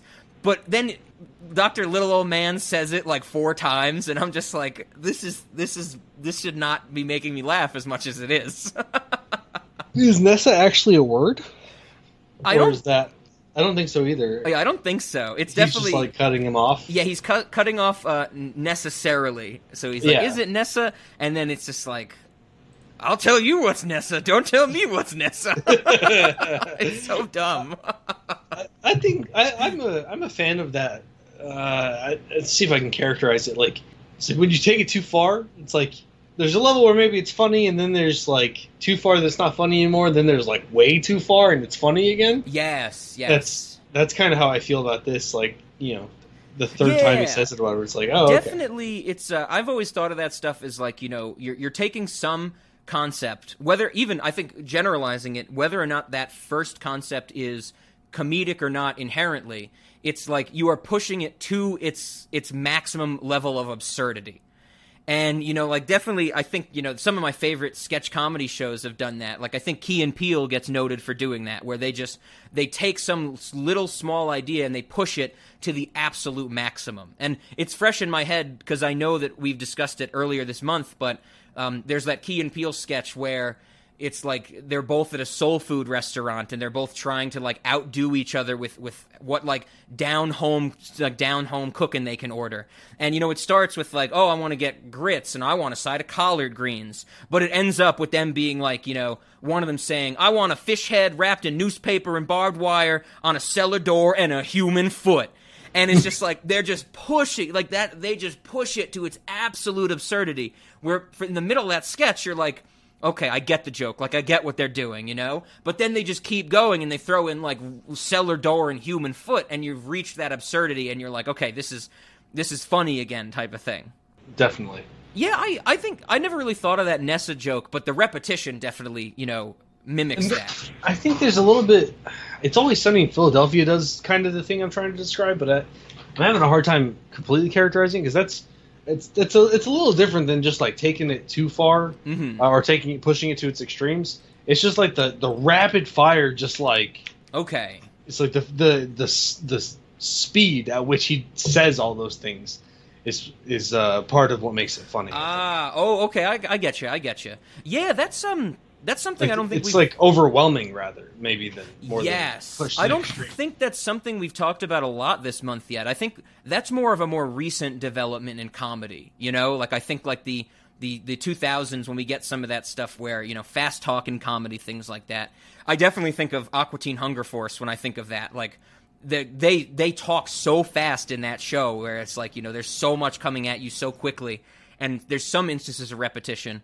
I don't think that was nothing comes to mind when I think of like the 70s or 80s comedy where they did that type of thing. It was much more much more calm, you know, laying the groundwork for jokes and then letting them letting them breathe a little bit more. Right. Yeah, it's definitely a new development. I think it's always sunny in Philadelphia does it pretty well. That's some good shit. Oh yeah, that is a that is a, a very funny show. Um, I haven't I have to catch up. I think there's a few seasons I haven't seen of that. Same. And uh, after Danny DeVito, the series on Danny DeVito, I just want to see more Danny DeVito. I'm the trash man. So so uh, I think uh, you know speaking of this development in comedy and things like that, um, I think you know this is one of those things where it's like, you know, what more could be said about Mel Brooks? Mel Brooks is a huge influence on so many comedians of this day. And I'm glad that he he gets his recognition because, you know, like we were saying before, this is a very a very plot heavy movie. It's very tight. You know, there is a story that jokes are just melded in with. Um, and I, like I said earlier, also this is what I think a parody or spoof movie should be. I wanted to bring up this in comparison to something like Airplane, which is just you know gag a minute or a gag every five seconds. Like the movie tricks you into thinking it's funny because there's just a buckshot approach of jokes that you're going to find like forty percent of it funny, so you leave thinking you laughed the whole time, uh, type of thing. I, think there's a clear separation between this and Airplane, not only in the style but of what they've led to in modern comedy. You know, like like the the airplanes have gotten us to things like the scary movies, which have gotten us to things like date movie, disaster movie, epic movie, which I think are just like the lowest form of comedy. And I think things like High Anxiety and Mel Brooks have gotten us to the the Austin Powers. And I don't really know if there's anything recent that does kind of a parody in this way. Like like Austin Powers I think is a very good parody movie because it's parodying James Bond, you know, almost solely and and those action spy movies. And I I can't think of anything more recent that really does that. I mean, to bring up something that we might get uh, we might talk about more next month with Ben, but I think the closest thing we have to that is like The Rock and Kevin Hart. Like they'll be like, "Let's do a spy movie where we're CIA agents together" or something like that but that's not exactly in the same vein as like a, a, a, an Austin Powers or a High Anxiety. Right. No, I, I definitely agree. I think that the the Rock and Kevin Hart movies are it is a spy movie. It's just also a comedy. Yes, it's not it's not parodying anything. It's just sitting in that genre. Right. I don't know. Have there been, uh, you know, like of course, you know, Spaceballs is a parody of Star Wars. Have there ever been any parodies of like, uh, like say, the Fast and the Furious movies? Not yet that I am aware of. I know that that's the thing that I was thinking too. I wanted to say not yet, but yet implies like, oh, it's coming. There's like what six million five hundred eighty thousand Fast and the Furious movies now. Like, how has there not been a parody yet? I, I'm not. I mean, I know that there are some movies. I, I don't think that they're spoof. They're like I don't know if I don't know if there's exactly this for Fast and the Furious, but I think Death Race has uh, some movies that are like a lot like it, but don't have big name actors in them, okay, okay, and they like sure. went straight to DVD. But I don't think they're. yeah. I don't think they're like supposed to be funny. I think I think that they're supposed to be serious, and as a result, they're pretty bad. Yeah, they're low budget, all that stuff. Absolutely, yeah, yeah. The uh, the best Death Race movie is uh, the original Death Race 2000 from the from the 80s. we covered that. That's a Paul Bartel movie, which everybody forgets. I've Um, never seen it. It is great. It's got Sylvester Stallone in it, and Oh, uh, and uh, oh man, yeah, it's good. Check out our episode on Death Race 2000, everybody. I I liked the uh, the Jason Statham version. I've never I've never seen it, but I, I've wanted to check it out since we since I watched the original and I actually like loved it. Like I thought it was such a great commentary and satire. So I have to I know the Jason Statham one inherently because Jason Statham is in it is much more action packed type of thing. Yeah, I mean, I, assuming that the original was not nonstop action. There's some action, but it's very much like a commentary on like media as like the opiate of the masses. Oh. And it's it's very it's very clever. Like Paul Bartel, as we said in our series on Paul Bartel, is the most influential filmmaker no one has ever heard of. Okay, I, I mean, I've certainly never heard of him. yep, yep. So, but yeah, you're you're right with the death race stuff, and and it's like, it's more so that uh, maybe maybe that's where parodies have gone today. Is that they're not comedies. They are just things sitting in a genre that are just mimicking movies of that genre, like your death races, like uh, you know maybe I'm trying to think of some more recent examples. Uh, disaster movies, once again with The Rock, like he does those San Andreas that movie. Uh, what's the other one? Tower or something. He, he's like the the art. He's like the guy who designs that that tower, and it's like falling down. I he has to rescue his wife or something. Oh, well, I guess that wasn't that recent. I watched it. Skyscraper was that what it was called? Maybe. Okay, so it's like maybe that's Buil- what our really parodies are now. Yeah, yeah. He's like, isn't he like he's the security engineer Yeah, for he's the like- really big yeah. building or something like Yeah. that? That's definitely I like that. That's what it's called, the really big building. this building's tall, yo. That's the title of the movie. I mean, I'm trying to think of what else we had in terms of like spoofs and parodies, and the only other thing that comes to mind is Sacha Baron Cohen with like Borat and Ali G and and Oh, Bruno. Is that that's definitely not? It's it's like a spoof more of you know documentaries and stuff like that, or or people or characters. But then after that, it seems like it dropped off. Like we don't get, you know, like a parody of like the Fast and the Furious. It seems like they all got lumped into those date movie, epic movie, disaster movie, superhero movie. Did you watch uh, Don't Mess with the Zohan? I have I've only seen that once. I don't know if that quite counts as a parody. That might just be a stupid comedy. Did you know that there's like a very large group of people, probably a majority, who think that's like Adam Sandler's masterpiece? What? Seriously, see, like, like seriously, I don't. I have to rewatch it again to understand. But there are people who like defend that movie as like amazing in ter- in like in it in and of itself, and from Adam Sandler. That's weird. That movie was not great. I I would agree that it is very weird, but I gotta I have to check it out uh, for sure. The only thing I remember from that movie is that he has a he has intensely thick pubic hair, and that's a plot point. I mean, how how can you even compare that movie to something like Big Daddy or Billy Madison or Happy Gilmore? Really, any of those? Sure, oh, there we go. Happy Gilmore is uh, like a golf parody movie. Oh, that's a that's a good one. And what was that? 94, 95? I might be confusing it with Billy Madison. I never remember the order of those things. But sure, Billy that's Madison might also kind of be a parody, but I'm not sure of what. yeah, yeah. Uh, the Happy Gilmore is definitely a parody of you know that that kind of sports movie type of thing, just in Right. the world of golf and and kind of hockey, you know, with his slap shot type of thing. But yeah, you're right. Okay, so that that was around the same time as you know the Austin Powers. I think the first Austin Powers was what ninety seven or ninety eight. I think. Yeah. Um, and then it's kind of like after that, you know, what I, I can't think of any 2000s examples, but it seemed like it fell off. Um, I mean, Zohan, you could say, I think Zohan came out in like 04, 05, but that's only because it was written in like 2000 and they were going to release it, and then 9 11 happened, and everybody was like, movie about a guy in terrorism is not going to fly. Right. Much like those planes. hey yo! is, it, is it too soon? It feels too soon. Oh no, we Uh, uh, we talk about 9 11 a lot on Cinemodities. Have you seen Not Another Teen Movie? It's another one of those that's just like I think yeah, that's another good parody. That's that's probably what early 2000s where I think that that's another good example. I'm glad you bring that up because that could fit with the um, you know the parody of that style of movie and inherently being a comedy as well. But yeah, then I feel like it, it just got like scary movie was a like a watershed moment for what studios thought we wanted for comedy. Like the, I remember, like the first scary movie was so popular, and still kind of rightfully so. That's a very funny, you know, the Wayans people, brothers, all of them. They're very funny people, and that's a, a great spoof of like those slasher films. yes, I think Scream specifically. Yeah, yeah, and and Scream in and of itself was also like a parody of slasher movies and That's movies right. in general. And I think that you know when Scary Movie did so well, and then Scary Movie Two did very well, as I, if I remember correctly, that I think people in studios and the comedies they were just like, this is what they want, you know.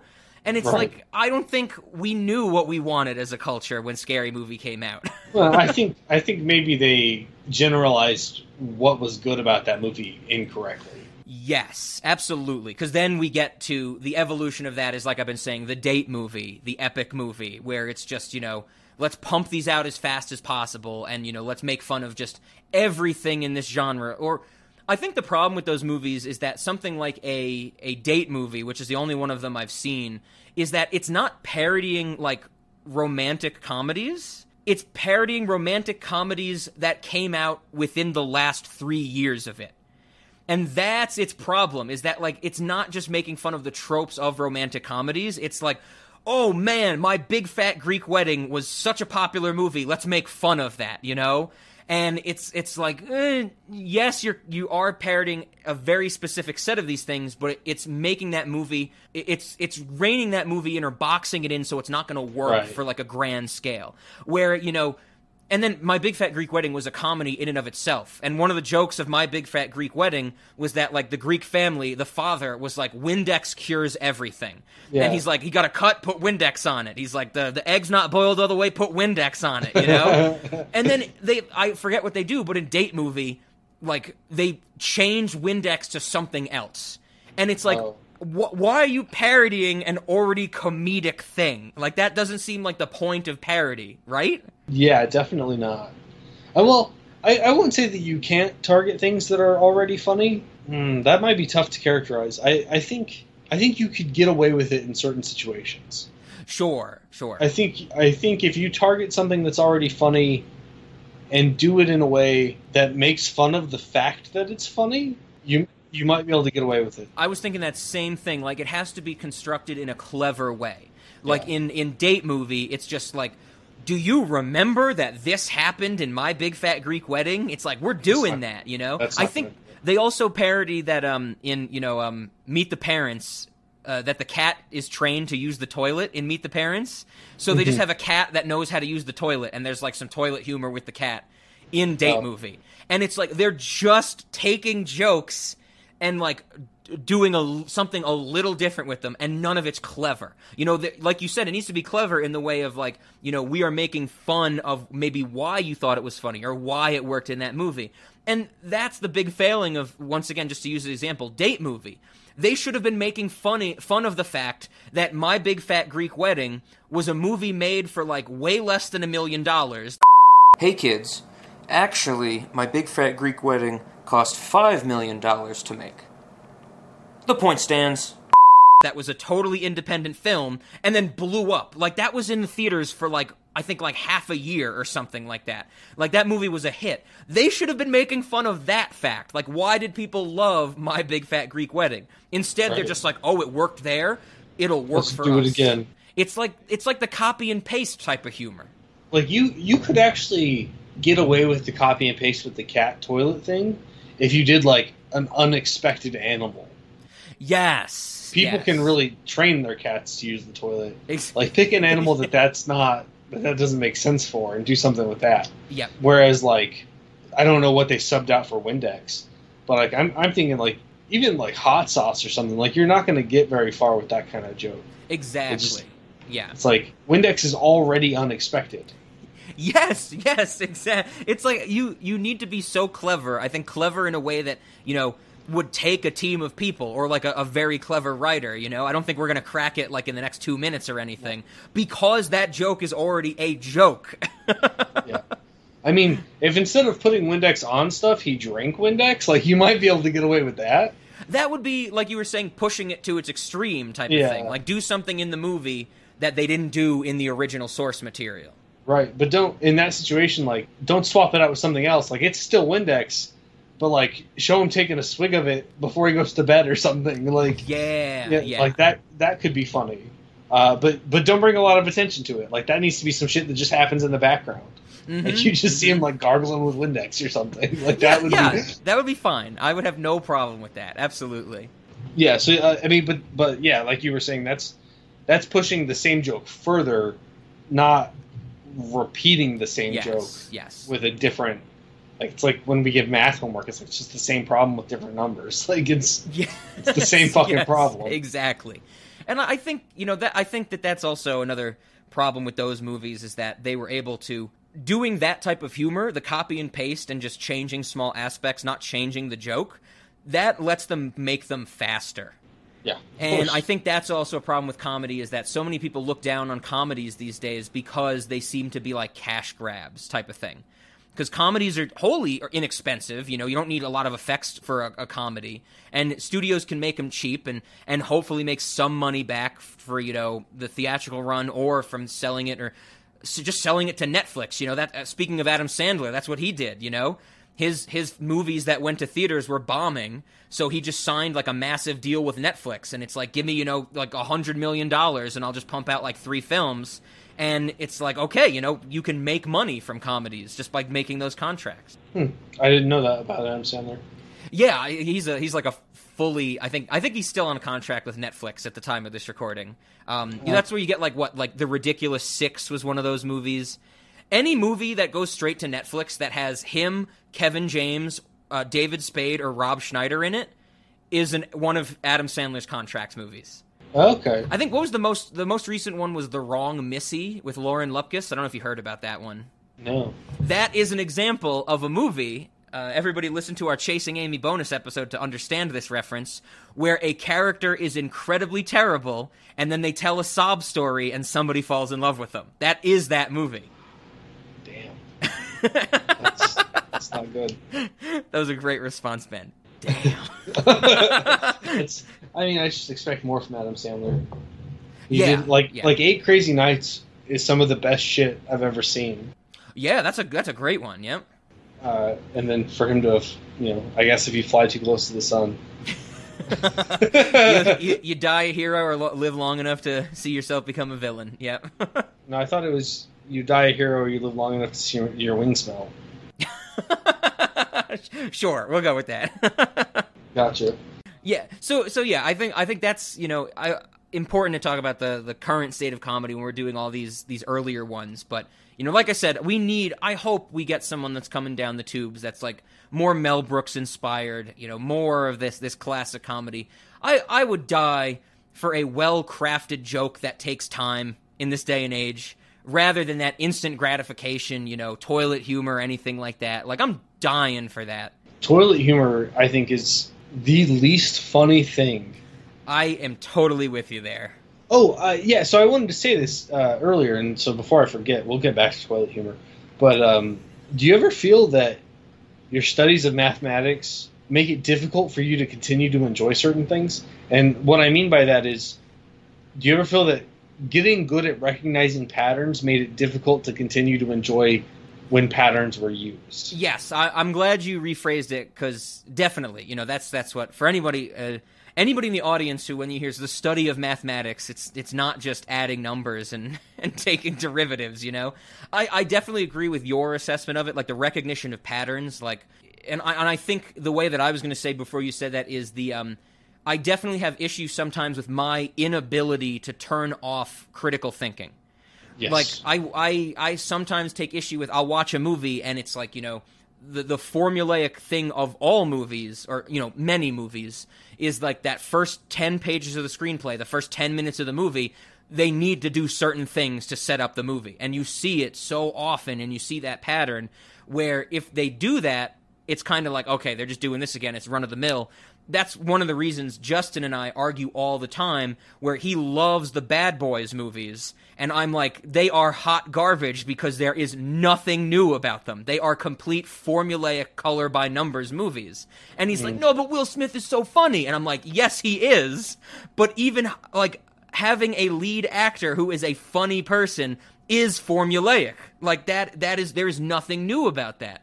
And Yes. I definitely feel that way. It bothers me where it's like, you know, I, I say it a lot on Cinemodities. There there is a there is a beauty to turning your brain off sometimes. yes. And I I typically try to do that when I watch movies, but every once in a while, man, it's just something strikes is like oh, I've seen this so many times. yes. Oh it's just yeah. another object from the same class. Yep. People uh, people also in conversation they hate when it, it seems like they had. No one's ever explicitly said it to me, but like people will like see something and they'll be describing it to me, and I'll be like, "Oh, it's just like you know X, Y, or Z," and they're like, "What? I've never seen that." And I'm like, "I'm like, I, you don't have to see it. I'm saying that it's the exact same thing as what you're describing." And they're like, they always seem baffled by that, you know. Like the most recent example, I think, is when people like were explaining Game of Thrones to me, and they would talk about like the first season because I, you know, Ben knows I don't I don't watch shows until they're over, and I have a very long list of shows I want to watch. Game of Thrones is nowhere near the top, but it's like people are like you gotta watch it, it's so good, and they explain like the first season, and they were like, oh man, you follow these characters and you like get attached to them, and then they just die, like characters just die, and you don't expect it, and I'm like. I'm like, that's Oz. Like, Oz did that. The HBO show from the 90s. Like, the whole first episode follows one character, and he gets shanked in the end. And he never comes back. And I'm, and they're like, and they're like, no, but Game of Thrones does it so well. And I'm like, but I loved Oz. like, like, like, what? Like, you've never seen Oz. Like, this, it's like, what's the difference? Oz did it well. yeah, and and it seems like people are always baffled by that, and and I think that it's it's some thing where it's like you know the repetition or seeing those patterns is the better way to say it is where it's like once you once you notice that it's like well why do I need to sit through it again? Well, and it's it's a thing that like in my life I've just noticed where like once I do something, I'm resistant to doing it again. Sure, sure. It's like once once I've drawn a certain type of thing or I've painted a certain type of thing or like it's like I'm I'm the next thing I do is going to be very different than that. Mm-hmm, mm-hmm. And like I, I've seen some artists who like their entire art collection is they found one style of thing to do and they just did it with different colors. And I'm just like, okay, I mean, yeah, cool, like it looks neat once. exactly, exactly. Push the fucking limit. Like do do something different. Like if you're using a swing to paint, next time fucking drag a ball behind it or something. Like do something different. yeah, no, you're, you're exactly right. Yeah, like it doesn't take a lot of effort to to add a component. mm-hmm, mm-hmm. Um, whereas subbing out components is like unless it's a really unexpected substitution, like that's not very good. Definitely, definitely. So anyway, you know, fucking try harder is what I'm trying to say. we start we started with some meme talk. we got angry about people with that. We started talking about random or the state of comedy. We got angry about people with that. It's great. So so before we do go back to high anxiety, uh, you did say which um. I think I stifled my laughter so it won't appear in the recording, but I was laughing hysterically when you said this, Ben. We'll get back to toilet humor. so just because you said that, we now have to get back to toilet humor. I agree. I think I said it or you said it, but I think we're in agreement that it's low and undeserving of attention. I also can't stand it. And It's- it bothers me also, which I want your thoughts on toilet humor and this. It bothers me when people fucking like love it. Like like it I'm I'm not saying That's like I have some what I was gonna okay, I have some good friends that I really respect, like smart people, but they just like toilet humor, and I'm just like, I'm gonna make fun of you for this. Like you deserve to be made fun of for this. So, this is something I, I've I've tried to to come to terms with in my life. I, I I do think that not liking things does not make you cool. Like I don't think it's the case that like that's so.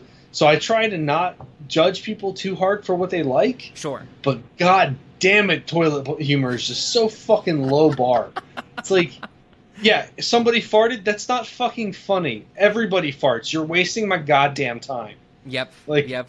Move the fuck on to the to whatever's actually fun. Like, I think you can only find toilet fun humor funny if you were raised in a home where toilet functions were like not ever talked about, and they're like, Hmm. It's like it, it makes me feel as if the person laughing about it is like naive, like sheltered. Oh, that's an interesting point. Yeah, that would be interesting to to study or like read about like how how were people who like toilet humor raised? Because my my thought was as you were describing that, it's like I found toilet humor funny when I was young because I think it's because it's so prevalent in kids media because it's it's easy and it's it's I think it's like not offensive, you know?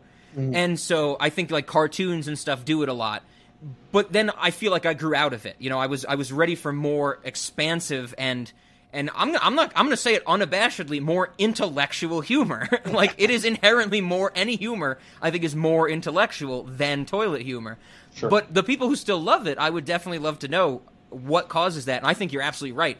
If it was like totally like, you know, not, uh, like a Taboo. taboo or something, then people would find it more uh, risque and raunchy, or think exactly. of it that way. Yeah, the the the risque nature. Like I think uh, maybe not all comedy, but I think most comedy, like it's funny because it's a little bit risky. sure. It's sure. a little bit out there, you know. Mhm. Uh, I'm sure there's a lot of a lot of comedy that doesn't fit that, but I think some of the best comedy, it's like you're saying stuff that is pushing the the limit.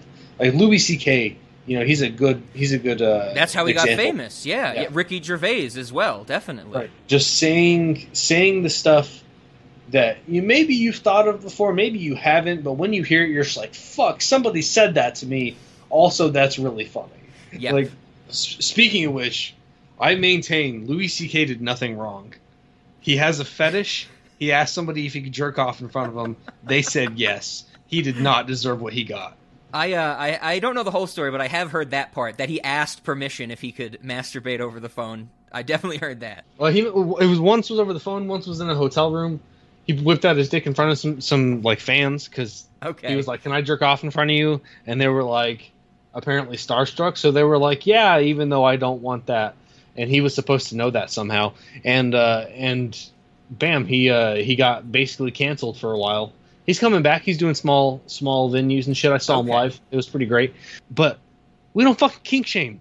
Like the only reason he got in trouble is because we happened to learn what he was into sexually. Mm-hmm. If if you guys learned what I was into sexually, well, you'd have a hard time embarrassing me because I'm not a fucking ashamed of it. But it's not normal, so I hear you. I hear you. I hear you.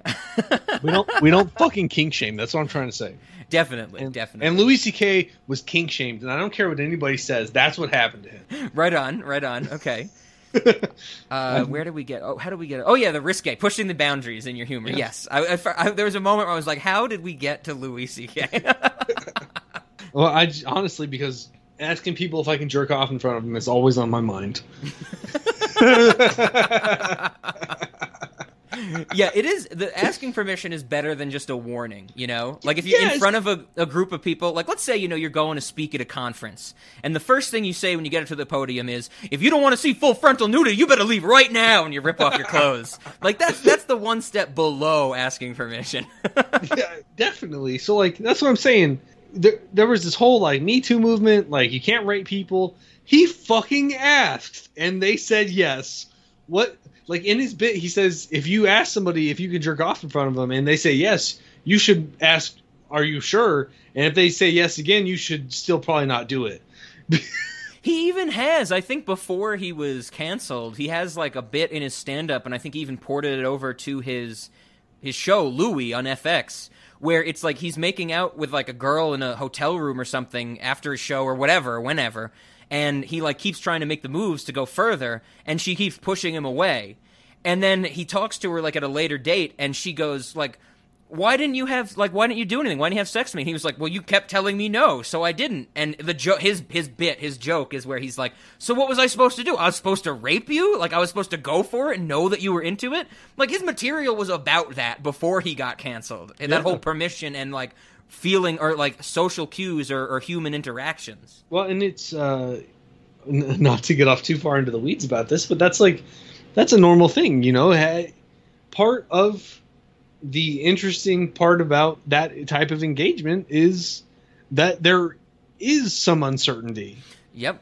and Yep. you're making a move, and you're seeing how she's responding to it, and it's like, I mean, on, only a dumbass is going to take somebody who's completely frozen as, as like, yeah, she's into this. It's like if you're if you think that means she's into it, you're retarded because if she's into it, she's grabbing at you too. You know, and you're and you're a villain on an episode of SVU.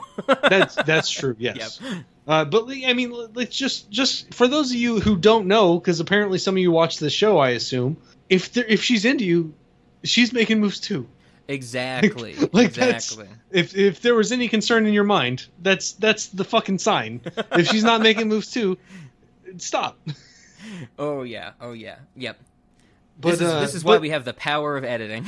but you don't necessarily have to add. No, I'm just kidding. we're gonna we're gonna put this all at the start. This is gonna all gonna go before the intro song for Cinema. the cold open. yes. oh no. No, I feel you. I I hear you, Ben. So, uh, cold open. This is getting back more into comedy. Cold open, I think, is a great name for uh, necrophilia. Okay. I didn't expect that's where you were going, but okay. That's a cold open, Rob. yeah, we, we can get back on topic, I guess. This is why we Is like that- having Ben here. We go we go off on some great tangents that dive into some uh, okay tangents. I went for risque, and it, it turned out, you know, it, just because it's risque doesn't mean it's funny. yes. It has to be funny and risque. Yeah, we'll see. We'll see where the rest of it leads us. But uh, they're back to high anxiety, of course. That big tangent. It all started with high anxiety. Um, so, so on that parody and and spoof thing, I know I wanted to mention it, and uh, I guess this is now a better time than any. Um, the the parody of the shower scene from Psycho. So I would say, arguably, the the most well known scene in movie history is the shower scene from Psycho. It's if not the most well known, it's definitely up there, of course. And I think this is an example of a fantastic parody because if anybody knows the scene from Psycho, we know that you know you don't actually see the stabbing; you see just the motions of it. You know, you see the blood go down the drain. There's actually no gore in that scene, and that was because you know they couldn't get away with that stuff back in the day. And in this, uh, and also the music that accompanies it is important for this discussion. It's that very, you know, with every knife stab, it's that that shrill uh, violin screeching that like. "Rah, rah, rah, rah."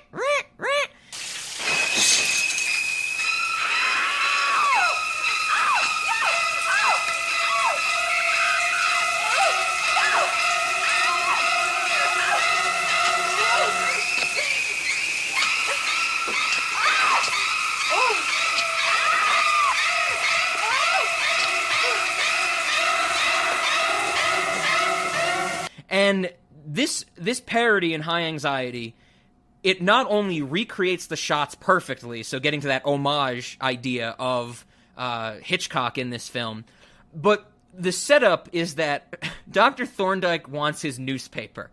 He said to Dennis the bellhop, I think like two or three times now, he needs his newspaper. And it's getting to the point where Dennis is like freaking out. Like, what he's like, what's so important about a crown, crummy, lousy newspaper? Don't forget, All right, all right. What's so important about a lousy, crummy newspaper? And he finally gets the newspaper. He goes into Dr. Thorndyke's room while he's showering, of course. He rips open the curtains and he goes, Here's your newspaper! in his high pitched voice. And with every stab, to like, or stab in air quotes, where he's just hitting, he's holding the newspaper rolled up like a knife and hitting Mel Brooks with it. With every stab, Dennis the bellhop is going here, here, here, and so the the vocal performance is mimicking the music of the original scene.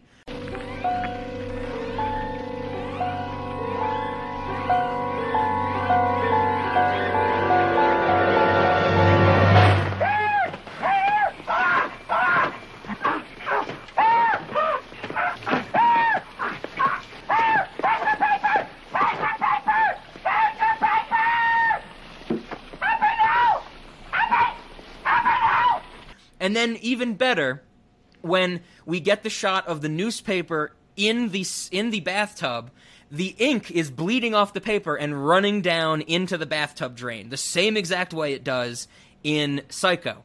But I think this is also genius because the original Psycho was in black and white. And so we have this we the shot zooms in so that it's black ink on the white tile of the sink of the bathtub making a black and white scene in a color movie. Damn. It's fantastic. And of course, I think everybody knows the original blood in Psycho was not ink, it was chocolate syrup. And it looked like blood in black and white. but this this this spoof of this scene works on so many levels that it's just it's I'm in awe of it once again. Uh, I definitely, I really enjoyed this scene. I was just thinking as you were describing it, like, so you know, we we're seeing Mel Brooks in the shower. I guess in Psycho, we're seeing some lady in a shower, Yeah, yeah, there's uh, the woman in the shower, yep. and uh, and then she gets stabbed. I think it would be really funny to to shoot that scene from from the murderer's perspective. It's like they're going to stab somebody in a shower. Uh, I think if you're if you were going to do a parody movie that was actually going to be a little bit gory, you could go that route. But then uh, Sure. instead of instead of them killing the person in the shower, you could have the person in the shower kill them.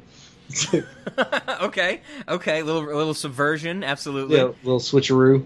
Right on. So, so I do have to mention Dennis the bellhop in this movie. I, I don't think he has a recognizable face, but it is played by a guy named Barry Levinson, who is uh, a, a very uh, prolific and well-known writer and director. This is actually the guy that directed Rain Man. Oh shit! Yeah, so so Barry Levinson, Dennis the bellhop. What's so what's so important about a crummy, lousy newspaper? Is the same guy that directed Rain Man and a whole bunch of other stuff. Um, I I think it wasn't on recording, but Ben, do you remember the last time we talked? I was telling you about that Robin Williams movie where he's the late night talk show host, but he runs for president and wins, and then it turns into voter fraud. Barry Yeah. Levinson also directed that. Man of the Year, it's called. Okay. So yeah, so uh, so high anxiety inspired Rain Man. That's what we're saying. so I guess just to mention it again, uh, Ben and I love this scene, but we can agree on now uh, zero to ten. This scene in this movie is unwatchable because there's 13 shower curtain rings and not 10 shower curtain rings. Like Mel Brooks, you canceled. No, it's great. So, so were there any? I think those were the big parodies I wanted to mention. Uh, were there any other scenes or, or jokes that you wanted to talk about with this one? I think we hit the ones that I cared about most. I mean, I think the table one with the tea that was So that was the one that stuck out to me the most. Out, really, out of all of it. So fucking good. Um, oh, I I did like when the the assassin guy's on the phone. He's just like, I want to kill him. Oh, Like, I don't have- yes. The way he's breathing and he's like he's like oh he's like he's like I want to kill him. Uh, I, I won't kill both of them, but if I can kill one of them, let me know. Just tell me which one to kill. but it would make me very happy if you let me kill him. Just tell me and I'll kill him. What do you want me to do? Kill him? If you want me to kill him, I'll kill him. I don't have to kill him, but I'd like to kill him. I kill Ashley Wentworth. Another killing or two wouldn't make any difference. It would make me happy. I'd like to kill them both. I think it'd be better if I kill them both. Well, let me kill just one then. Whichever one you want. All right, I'll wait. But the minute you say kill him, I'll kill him. I'd love to kill him. It would give me immense pleasure. so it would bring me immense joy. and then when when they say when they call him when he goes in the phone booth and he like pushes the guy against the glass and Nurse Diesel is like you can kill Thorndyke. He's like oh. This makes me so happy to hear this. it's definitely like a sexual experience for him. oh yeah, and that's great. Yeah. When, when he attacks uh, Thorndyke in the phone booth, and he's calling the the blonde lady, the daughter, Yes. she's just like. She's like on the phone, like I know some girls are into this, like I'm not into this. And then she gets on the bed. So what are you wearing? so yeah, that's a well. I guess we we haven't even mentioned Victoria Brisbane is uh, played by Madeline Kahn, who I think is one of the funniest women ever, one of the funniest people ever. She's Mrs. White from the Clue movie, which is also a fantastic performance. Uh, but this scene is set up where she had to call Brophy to get the picture enlarged so they could see that it wasn't the the doc that shot the guy in the in the lobby. And Mel Brooks is trying to call her to get the information, but as she picks up, or right before she picks up, uh, Braces starts to choke him out. And so over the phone, all she can hear is heavy breathing and grunting from the two of them. And like you said, she's like, some girls are into this sex stuff, but not me. So what are you wearing? And he- and then what she goes on, he's like, j, j, and she goes, oh jeans. and then she's she's saying stuff like, oh, you're an animal. Listen, mister, I don't go for this sort of thing.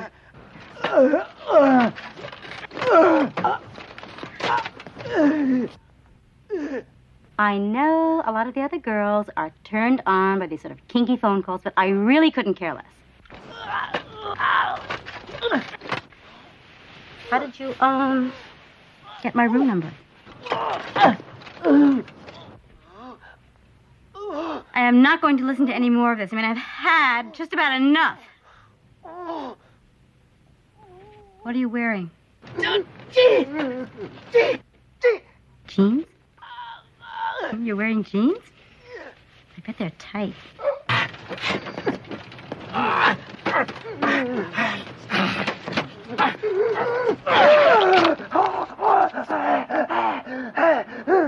God.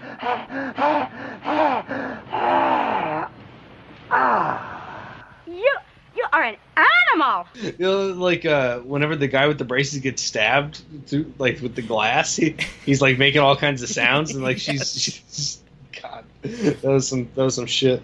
Uh, I'm glad you mentioned the photo magnifying, because that was another one actually that I like. It shows Brophy.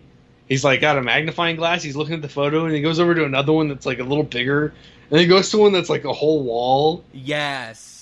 And then like he goes to one that's like a giant fucking mural. it's just like he's got the magnifying glass, like holding it. it can't even reach the part of the photo that he like needs to see. Yeah. Yeah. Oh yeah, that that is great. And uh, I think Brophy's a great little character, even though he's so minor. Oh, the the the photo shooting things like where where uh Thor like whenever Brophy and Thorndyke first meet, and he just like takes a bunch of pictures of him, and it like turns into an, like an impromptu photo shoot. Yeah, he starts posing. Yeah, and we're just seeing the the images start flashing. Yep. And then it, and then it, like that right after that, Thorndyke's like, "Who are you?" Just yeah, exactly. so yeah. So Brophy's a good character. Yeah, oh yeah. One of the one of the jokes that it's very subtle, and uh, I picked up on it. I think I've always known about the first time it comes up, but it gets revisited in that scene with the um, the sex phone call joke. But when when Thorndyke is like on the run because they think he's a murderer, he meets uh, after, right after the bird scene. He meets Victoria at the uh, the north by northwest corner of the park. There's a Hitchcock movie called North by Northwest, so that's just a reference to North by Northwest. But Victoria shows up in a car the car has the Louis Vuitton pattern. Like, it's not just painted a solid black or anything, it's just covered in the brown Louis Vuitton pattern. She gets out of the car, and her dress and purse are also the Louis Vuitton pattern. And she just goes about the scene. But then later, when she is, she answers the phone, she's in the hotel room and she answers the phone and she starts like having the, uh, all the, hearing the grunting and stuff. She has a teddy bear and the teddy bear has a shirt with the Louis Vuitton pattern on it. That's awesome. so this this Louis Vuitton pattern is just she's all about it. It seems. Her whole life. I did I did want to mention um I I love the the joke uh maybe in that kind of stupid way again but uh when Dr. Thorndyke is under hypnosis from Dr. Little Old Man and he's like you got to fight the high anxiety you got to fight it and Thorndyke like starts shadow boxing and then they start boxing each other and then Montague comes in and rips off his suit jacket so there's a referee shirt underneath it and he starts refereeing and when they like they like get close and they're like grasping each other he says come on boys they came to see a fight not a dance yeah, that was definitely really good. And like Montague, he walks in there and he he says something that leads you to believe he's gonna like break up the fight. yes and then he and then at some point like I, I didn't quite catch that he was a referee at first. I thought he was gonna join in the fight. sure, sure. And then that scene is capped by the great little bit where um like Thorndyke's like passed out under hypnosis or something still, and Doctor Little Old Man is like winded because he's a little old man. He's been boxing, and Montague's like, "What are you doing? Like, why is this happening?" And he he tells Montague that Thorndyke has high anxiety. And so he's like, but you can't tell the rest of the staff. Like, no one should know that Thorndyke suffers from this illness. And he's like, I won't tell anybody. And as soon as he leaves the room, you get the voiceover Hey guys, guess who has high anxiety? Uh, do you mean to say that Dr. Richard Thorndyke, one of the world's greatest psychiatric authorities, is suffering from high anxiety? Yeah, yeah, but you would not breathe a word of this to anyone, would you? Professor. Yeah. May I remind you that I am also a professional? I am shocked that you would think I'd say a word about this.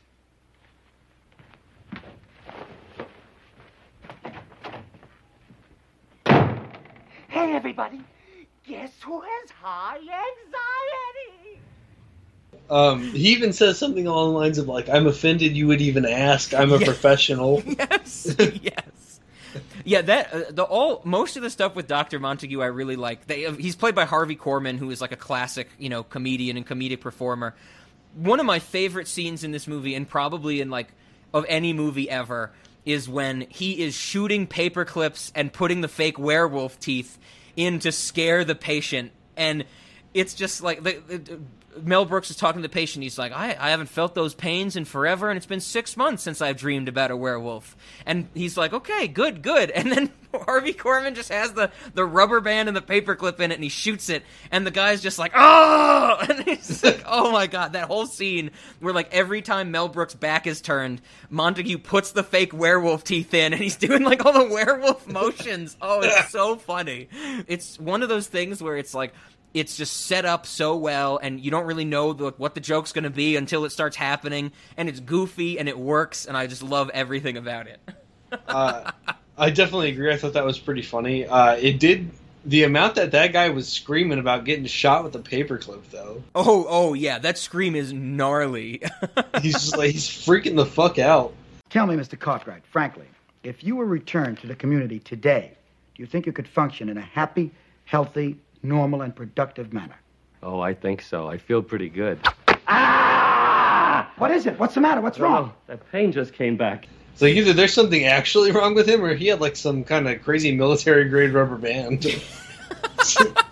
yes yeah absolutely and i love that it's all being punctuated by mel brooks where he's like so you're saying like after the first time the, the paperclip happens and the werewolf's there mel brooks says something to the patient like so you're saying that this pain in your neck that you haven't felt in a year is just come back for no apparent reason and he's like ah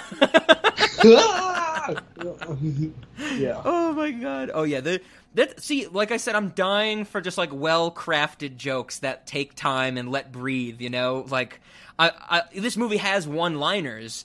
But it's not all just one-liners and quick gags. Like there's actual jokes that like play out and like reach levels that you know they should reach or you don't expect. Like even one I don't really care for fits this bill where they go to see Arthur Brisbane, who's who's the the stand-in for Arthur Brisbane, and it's the guy who thinks he's a cocker spaniel. Right. Like I'm not the biggest fan of that joke, but it, it's a it's a real joke. Like it's set up that he thinks he's a dog. He does increasingly crazy dog things. They start talking to him like he's a dog, and it has like two minutes or two and a half minutes to actually breathe. That's I'm like I'm fine with it. I don't like the joke, but I'm fine with it. Uh, and they even reference that joke later. He's like talking to to the daughter, and he's like, "He licked me." She's like, You've met my father? Yeah, he licked me. he's very well behaved. Oh he yeah. believes he's a cocker spaniel these days. And then, uh, and also everybody when they when they meet Victoria Brisbane, they're like, "Oh, so this is the Cocker's daughter." yeah. Some of the some of the one-liners in this movie, speaking of them, that I really like. Cloris Leachman in her first scene, where she's describing like the the routine for the institute. Those who are tardy do not get fruit cup. like that gets me. Just the way she delivers that line is great. Dr. Thorndyke, how do you do?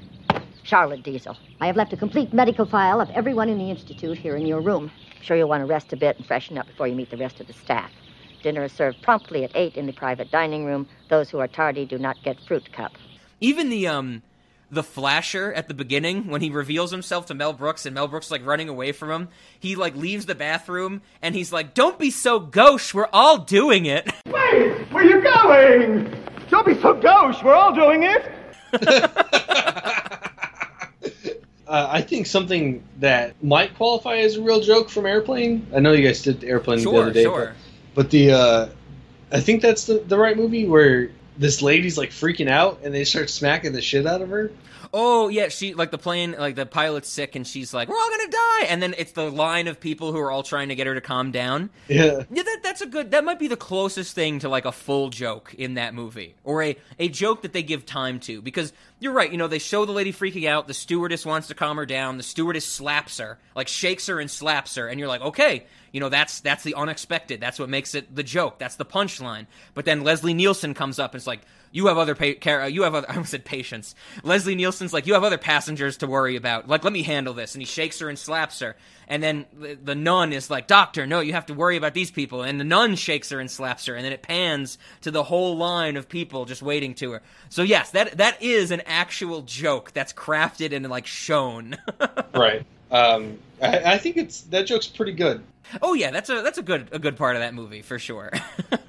I, I do have to agree. I, the dog bit did not really do it. For me. Yeah, yeah, that's that's some stuff where it's like, yeah, you know, I get it. But see, that's the thing. What I love about this movie is like these jokes, even if they don't land, they're in service of the plot. Like it is a Yeah. major plot point that he thinks Arthur Brisbane is mentally ill and needs to be there, so Yes. that we get the reveal later that it's actually not him, and the plot can move forward. So it's like where airplane, if a joke doesn't land, it's like wow, that that had no impact on anything, so it's fine. It can just keep going. Yeah, definitely. And um, the movie's better for it. I think. Oh, oh, I totally agree. Absolutely. Yeah, like I said at the start, I want a tight plot where the jokes are in service of the movie, not the other way around. Well, it's it's not like just like vapid humor. It's it's humor, like you said. This like serves a point.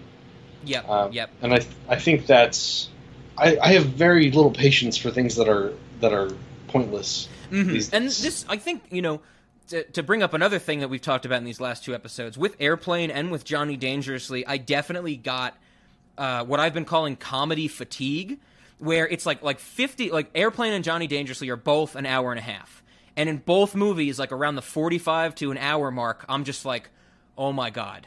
I want something to happen. I don't just want to wait for another joke. Like, I want something more. And this, I do not get comedy fatigue in this movie because there's an actual story. Like, there's actual things that happen. yeah, I, I definitely never felt any comedy fatigue during this movie, and that's probably why I didn't finish uh, Naked Gun or or Airplane back in the day. Sure. Yeah. Oh God. Yeah. Airplane. I hadn't rewatched Airplane in a while, but it was like Johnny Dangerously. I I've seen a lot, and that movie I, I have like a special place in my heart for nostalgia wise. But Airplane, I was like, wow. Like, is this movie really this not funny at parts? And I kind of had to come to realization. It's like, yes, like everybody just talked it up for so long. And even though I thought it was funny, it was like, wow, I forgot about so much. It was like I only remembered the good jokes that everybody remembers. Yeah, so I was saying there's like four jokes that people remember from Airplane, Exactly, exactly. and there are a lot more jokes in Airplane than that. Yep. And with this movie, in comparison, you know, I'm sure even if it might not be like wildly memorable, you know, like I feel like every time, like I was saying earlier, now Ben, when you see a camera in any movie go through a window and into a room, you're gonna be like, they just broke that fucking window pane. And, and like that's a really good fucking joke. Like that's Yes. that's uh, looking at something that people see all the time and uh, experiencing it or imagining it in a different way, and then shocking you a little bit yep. with the exactly. unexpected. Like that's that's some damn good humor. Oh yeah, that's what we need more of. Yes. This is going directly to Hollywood, right? This episode, so Oh, can, 100 100 percent, hundred percent. Hollywood's going to listen to this. It's going right to Weinstein in jail. there, there's a there's a line in that in that uh, it's at the start before the um the cocky doo doo stuff in the psychiatry conference where uh, the guy who introduces Doctor Thorndyke he says something like. When he's introducing them, he's like he he like he won a Nobel Prize for using chemotherapy to treat severe psychosis, and I don't know if I had ever picked up on that line before, but this time I was like, oh, oh, okay, okay. It is a pleasure and an honor to present the new head of the Psychoneurotic Institute for the very, very nervous. Winner of the Nobel Prize for his works in the use of chemotherapy on severe psychosis. The distinguished Dr. Richard H. Thorndyke. that one definitely uh, caught me. So then, like at the end of his speech, he says something like he's describing the woo woo as Oh. as like this. He says something dumb, like it's like the most fundamental psychological something or other, and yeah, like the, everybody like stands up peak, and the peak of psychosexuality or something like that, and then everybody just has gives him like thunderous applause. I was definitely just like he just said a whole bunch of nothing. yeah, yep. uh, which I mean, I- that in a movie like this, you could take that as making fun of those types of conferences. Exactly. That's that's kind of now with the experience I think for you know both of us have with conferences and that whole you know academic lifestyle and knowing what goes on. That joke takes on new meaning to us. You know, where Yep. somebody who might not be versed in that is just like, oh yeah, you know, cocky doo doo woo woo that type of thing. right. Definitely. I mean, I, I definitely got the vibe of being at those conferences and not having any fucking clue what, what's going on. Yes. It's Oh, like yeah. this guy's just saying, and sometimes it's like he's just saying like simple shit that doesn't mean anything, and like these people are acting like it's a big deal. And other times it's like I have nobody in this audience can have any idea what you're talking about unless they're like in your field. Yep, yep. So I did I did want to talk about another one of those scenes that I, I do find funny and it's definitely like I don't know about dumb humor, but it's definitely a, the most obnoxious scene, probably the only obnoxious scene. The one I referenced in my uh, my intro. If you're loud and annoying, psychologically, people don't notice you. When they dress up as like the elderly couple and just complain and, and argue about everything, like that's one of those things where I'm like, this this is I find it very funny. And it I agree. That was very it, it'll come up in my snacks, but the whole beginning where like just from the start it gets me where they're like okay we gotta you know just be loud now just like we rehearsed and then mel brooks is like celery why'd you buy celery we're san francisco to bring on the plane? You can get celery from the market by our house. And he's and she goes i bought the celery and just in case they serve bloody marys on the plane. And then they start talking about like bloody mary is like i can't have bloody mary from him. He doesn't make it with tomato juice. He makes it with the snappy peppy all the snappy peppy. And i'm just like i don't know what the fuck snappy peppy is but i'm dying at this scene right now. Hey, Come on, you take this. I can't carry this no more. Celery? Celery you had to buy in San Francisco? You couldn't get it by the market near our house where we live? Excuse me? I bought a celery in case on the plane they wanted to serve you a Bloody Mary. A Bloody Mary? Well, missus, I don't like the Bloody Mary they serve on the plane. No, sir. It's too burning. They don't even put tomato juice. They put in snappy peppy. Murray Weintraub, remember Murray Weintraub? Morning, noon, and night. Murray Weintraub drank the Bloody Mary with the peppy, but the snappy. You know where he is now? Mount Hebron dead from that. Murray Weintraub is not dead. Murray Weintraub is alive. No, no, no, no, no, no, no. Morris, Morris Turtletop. Morris Turtletop you're talking about, the one from Great Neck that walks uh, sideways like this. Ba-ba-bing, ba-ba-bing, ba-ba-bum, ba-bing, da-da. Oh, no, sir. No, sir. Morris Turtletop didn't walk like that. Morris Turtletop, to my memory, walked just like this. One every day way. Wait way. A little irregular. Wait every day way. Yeah. Wait every day way. Couldn't help himself. That was really well done, uh, especially. I, I think I especially liked it. Uh, I, I thought there was a juxt- juxtaposition between what he described that they were going to do and what they did. yes yes Because he's like, you know, he says, you know, we're going to be loud and annoying.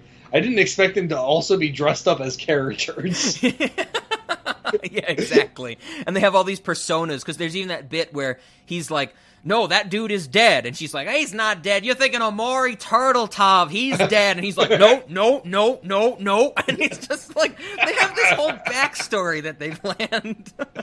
I definitely like listening to it. It could have been complete nonsense and not planned at all, and they were just each talking.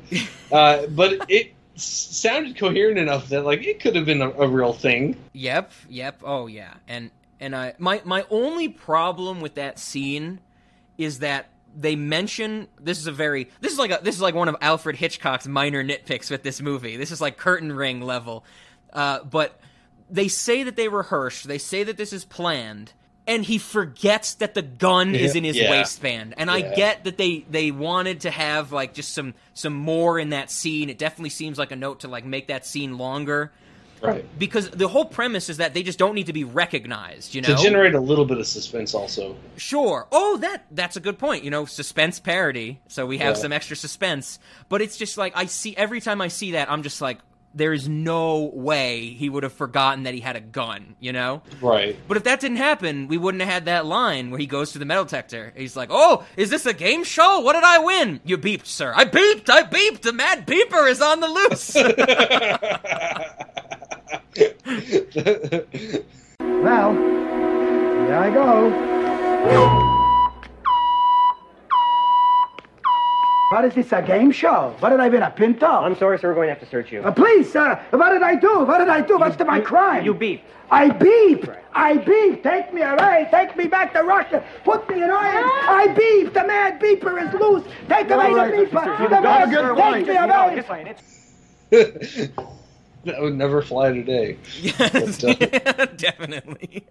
And Oh, that's yeah. the the murderer's gun, right? Like that's the gun he's been carrying around because he's just carrying that gun on him. Yeah, Braces gives him the gun, so his fingerprints are on it, and then yeah, and that that whole scene when he like doesn't know what's going on, and the cops or the security guards or whatever are trying to get him, and he's like holding the gun, and he's like, "What's going on? Like, I didn't murder anybody." There's one point where like the cops are about to draw their guns, and Mel Brooks says, "Don't take out your guns. I'm a psychologist. We can work this out." And like, and I'm like, "No, that's not the card to play right now." yeah. I, I think that was everything I had. Um, you know, I think that with comedies, you know, we can go on forever, which is why I'm glad we have that combination of philo- philosophical discussion about comedy and the actual movie. But any any final scenes or any final thoughts on High Anxiety, Ben? Uh, I think that's I think that really covers it for me too. Are you going to go and watch a bunch of Hitchcock movies now? I'm actually I'm considering it. I'm curious. Okay, okay. Uh, North by Northwest is probably my favorite. Uh, Psycho is excellent. Vertigo is really good. Um, some of the older ones are good, like the 39 Steps I mentioned, The Wrong Man. Uh, but yeah, check them out. I don't know if they're they got to be streaming somewhere. They're so famous, you know. I would hope so. Oh yeah, oh yeah. Once again, I will remind everybody if you want some more Mel Brooks talk, uh, specifically about Star Wars, check out Knights of Vader. We're going to do Spaceballs. But okay, so so with that being said, Ben, are you ready for our questions? I'm ready. Okay, so uh, I think I'm going to start with Cinemodities, and I'm going to go no, even though it is a fantastic parody. I think my favorite parody. I would also probably say the well, most well-crafted parody with all the filmmaking aspects we talked about as well. I don't think if that that makes it enough to fit the bill for a cinemodity. So I'm going to go no. Late night movie, I'm also leaning towards no, but I think this is a very specific case of know your audience because I think you'll agree with me here, Ben. Any spoof movie, any comedy, like really, you know, entrenched comedy, it runs the risk of people just detaching from it right away. Like you know, if if you're sitting down and watch a movie and like the first ten minutes, the jokes you think are stupid or they don't they don't click with you, you might just be done. Like that phone, they might take their phone out and do anything else for the rest of that ninety minutes, and that's like the bane of a late night movie. But I do think if someone's familiar with Hitchcock movies and they don't really know about this or have never seen it, then it's a perfect candidate for a late night movie. So I'm, I'm going to go with a know your audience on late night and a no to cinemodities. What do you think? When this movie came out, I'm sure it was a cinemoddity. 1977, the same year as Star Wars. Look at that. So this type of thing, I mean, we've, we've talked about it. It's it's been done. It's been taken to a different place, and it's Mhm. been done. And it's so. I mean, at, this point, like, no, it's it's not it's not odd anymore. I I, I didn't watch it, and like, I, I wasn't just like, you know, really distracted from the movie or anything by how strange I thought it was. Sure. I definitely didn't think it was strange. As far as uh, late night, I have I do agree that the comedy thing, you know, if, if the jokes don't click with you in the first couple minutes, you might tune out. Mhm. I definitely agree with that. But I think that this movie is is pretty accessible. Okay. Uh, and if I if I were gonna, you know, hang out with with a group of friends or something, and we did just needed a movie to watch, I might throw this on. Okay. Uh, right so on, right so I'll give it a I'll give it a maybe leaning towards a yes on the late night and probably a no on the cinemodities. Okay, okay. I dig it. I dig it. Then that brings us to snacks. Uh, since I already mentioned it, that it would come up again. Um, I would love to have a Bloody Mary on here, but it is a Bloody Mary made with Snappy Peppy, and the celery in it is from San Francisco. So I did do some research into what the hell Snappy Peppy is. Okay. Be- because I was just like, what the fuck is Snappy Peppy? And apparently, Snappy Peppy is not an actual thing. From what I've found, some people think that this is a reference to a, a tomato juice called Snap E Tom. So like Snap and then the letter E and then Tom. And it was like a canned tomato juice. And from what I read, people seem to think that in the movie, um, so in in the late seventies, early eighties, you know, when this movie was really around, seventy seven when it came out, of course, Snappy Tom was like a big drink. Like it was like um, what do we have? We have Clamato today as like the uh, the tomato juice knockoff type of thing, or V8. V8's probably a closer thing to today. And it was big, so people would know what Snappy Tom was, but the argument that these people were making was that Mel Brooks did not want to have to get permission to use Snappy Tom, the name, or did not want to have to pay them anything to use Snappy Tom. So he called it Snappy Peppy instead. And apparently in the 70s, people would know that that's what it was. Like, if you made a, a Bloody Mary with Snappy Peppy, people would be like, oh, it's like Snappy Tom. So the joke, like, landed in that day and age. Today, like like I said, I had no fucking clue what Snappy Peppy was, but he said it three times, and I was just laughing. It sounds pretty funny, Snappy Peppy. yes, Snappy Peppy, Snappy Peppy. so so Bloody Mary made with Snappy Peppy with celery from San Francisco. That's my first pitch. okay, okay. Uh, I think my first pitch is going to take us back to that table scene. Okay. Uh, frantic, frantically sugared tea. Um, what? So where's the what aspect is frantic? The person who's sugaring the tea. The person who is doing the sugaring is shaking and freaking out. Okay, okay. So it's it's like they're going through like sugar withdrawal and they're trying to get it into their system as fast as possible. It's- and, and people are talking to them and asking them for stuff the, the whole time. See that? I like that. Like the, the waiter, the wait, the wait staff delivers the uh, the tea and the uh, and the sugar, and then is just badgering the customer with questions and stuff while they're trying to put the sugar in their tea. Okay, perfect. yep. The uh, the one the thing that uh, we talked a little bit about here and there, but I mentioned the line. You know, those who are tardy will do not get fruit cup. I I would love to take that idea, but he, okay. Here's my pitch. We have fruit cups on all the tables that don't have people on them. So like if if a, if like a group of people or like a table becomes empty and we're like waiting to turn it over, we put a fruit cup at the table. And then when the ho- when the the hostess or the host or whoever is taking the people from the front of the restaurant to a table, we have wait staff remove the fruit cup before they get to the table. So in essence, every single customer sees that there's a fruit cup at their table and never gets it. So we make them tardy intrinsically to the restaurant. Okay. I don't know what we're going to do with the fruit afterwards because we usually like to do some level of recycling, but those customers never get the fruit cup. Never. I mean, it'll go bad eventually, but it might look the same for a lot longer than it's good. Oh, that's a good point. And the other thing that um, I just thought of, because you're here now, Ben, we do have a fruit cup pitched in our Neon Demon episode. Remember the girl orders at the restaurant? Can I hear the specials? You're not going to order any, but they work so hard to memorize them. And then and then she says something like, uh, "We'll take three coffees and a fruit cup." so maybe we can use that fruit. So the people who order the Neon Demon three coffees and a fruit cup get the old fruit that other people have not gotten because we've removed them from their table. Perfect. Done.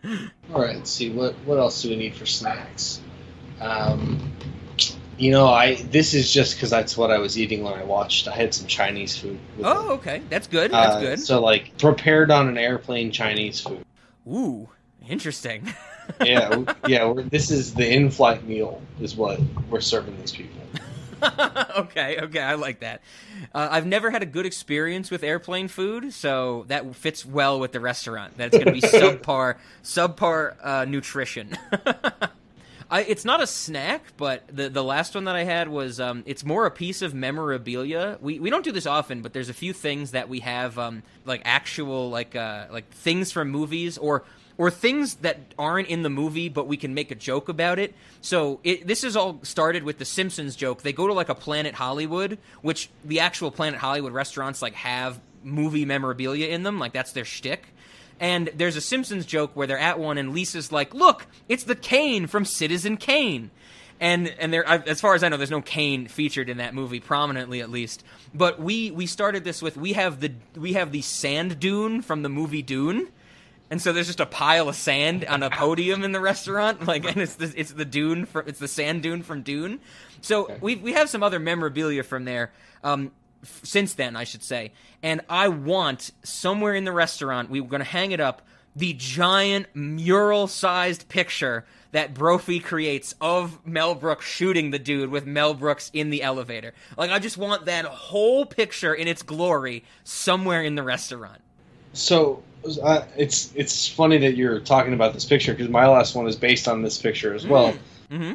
What I want it's not it's not a food item. It is a way you can order any food that's on the menu, Okay. which is in four different portions of increasing size. Oh, so they, they get like the, the four course meal, and it starts with like uh, like an amuse bouche or something, like a single bite, and then eventually you get to like the family platter at an Olive Garden or something. Yes, but it's all the same food. Now, now that I like, I like that. I, I wish people could have seen the face I just made because that you blew me away, Van. That's even better. Like, let's say somebody orders like for like a like a hamburger, like it starts as a slider, and then you get like you know a regular size burger, and then you get like one of those giant food eating competition burgers that they have on the Food Network, and then you just get like you had to kill a whole elephant to make this burger type of thing. Definitely. Oh, that's awesome. I I I just love now thinking of just take that like you said as the modifier to any item already on the on the menu and just be like you can order this or you can order it as the four course meal of increasing size and just see what we can do to make it bigger and bigger. There's going to be some goofy stuff. I'm just thinking about when you said cigarettes in our chasing Amy episode, and I said that already exists. Like, okay, you get a you get a little cigarette, you get a regular sized cigarette, you get a cigar, you get a fucking this whole tobacco field rolled up in the fourth one. That's awesome. Oh, I love it, Ben. It uh, it probably multiplies the price. Like it's not a plus two dollars. It's like a times two hundred or something. Yes, yes, and they're they're gonna have to pay for each course individually, and it's gonna be like a geometric sequence. You know, it's gonna have some some power that's formula that's gonna Definitely, detail the sense. price. Because that even that's good. We can give like a formula, like the price under it will be listed as a formula, like uh, with the input being like the weight of the food or something, and ev- it'll confuse customers even more. the the total price is the integral of this function from zero to the max weight of, of a food item. yes, that's awesome. oh, right on, right on. Was that the last snack you had? Because I think that was Yes. all I had. Yes, it is. All right. Well, the, all that being said, it comes the time of the podcast to thank Ben for being here, but not thanking him uh, for not being Ben Affleck. That's no good. Gotta, gotta. Can you be Ben Affleck next time? No, we don't want Ben Affleck. We want Ben because he has these great ideas for the restaurant, which is, of course, what this podcast is all about at the end of the day. So, where can people find you, Ben, and where can they share memes with you? Uh, nowhere to the second question. everybody go to Ben because I think everybody knows you're gonna pitch your Instagram. Go to Ben's Instagram and send him memes. I don't even know if you can do that on Instagram, but do it. I don't know either because I don't understand Instagram. so I do want to mention last week Heather was on here and she was she mentioned her Instagram and she was saying something she was like she was like yeah I'm going to post this video on Instagram and I was like you have to be really popular on Instagram to post videos I think and she was like I I don't know how Instagram works and I'm like you're not the first person to say that on this podcast right on. Um, yeah, definitely. I mean, you can you can find me on Instagram. I'm sure Rob has it still at Ben Q Stanley or yep something. I'll put it in the show notes for sure Uh, and then Neanderthal apps. You know, I'm I'm developing an app right now for the wedding, and uh, some of the hors d'oeuvres and stuff are going to come from your restaurant. I'm having you guys cater. Oh, I'd even think about that. Good. Uh, I'll put I'll put Zach to work while I'm busy having fun at the uh, at the event. we're gonna, we're gonna get some chuties or something. Some-. Yep. yeah. So once I get that app app done, I'm gonna add that shit to the portfolio, and you guys can find me and try to hire me to write an app for you. right on. Right on. if you want an app written for yourself for some reason. Also, if you want an app for the wedding you're about to have that's not my wedding, I could probably make my app work for you. So come, come at me. Ooh, that's now that that is a good one. So you mentioned two good ones now. Um, the uh, the organization of media and the physical media app, that one you mentioned on here before, that was great. And the wedding one is definitely a, a localization of all your wedding needs. I'm going to give that bold of a statement to it right now, even though it doesn't exist. Uh, that's another good one. Yeah, for sure. So hit Ben up. Uh, let him know. Send him pictures of your dog. Don't send me pictures of your dog because nobody fucking cares. Uh, but thank you again. Uh, Thank you again. Thank you, Ben, once again for coming on. And uh, if uh, you hate Ben, everybody look forward to next time he's on here. He's going to be on here a lot because I gave him some creative control. yeah, it happened. I, you know, when you did it, I was like, "Are you sure?" And then you came back with muscles. we need to look at the Rock. I think he oh, takes his shirt off. so at the end of every episode, we have to say, well, what are we going to play in reverse? And I think this is, of course, a no-brainer, as many of them have been. We need to play the high anxiety song sung by Mel Brooks in reverse. That's going to be great. That, that's pretty Uh, good. Yeah. And Ben, if you have any dissenting opinion, keep them to yourself. How about that? Okay. Can you overlay that dude's that that guy screaming here like over and over again, stabbing him with a new that and, and mix him with high I, I anxiety? Could, I could probably swing a medley for sure. That that'd be a good one. Yeah, I think there's yeah there's some great screams in this movie. We could reverse and just pepper into a uh, an actually well sung song. I, Mel Brooks does sing that song pretty well. Like He that's does. actually sounding good. So yeah, no, I agree. It's it's it's a good it's a good s- a good jam. That's that's the good music.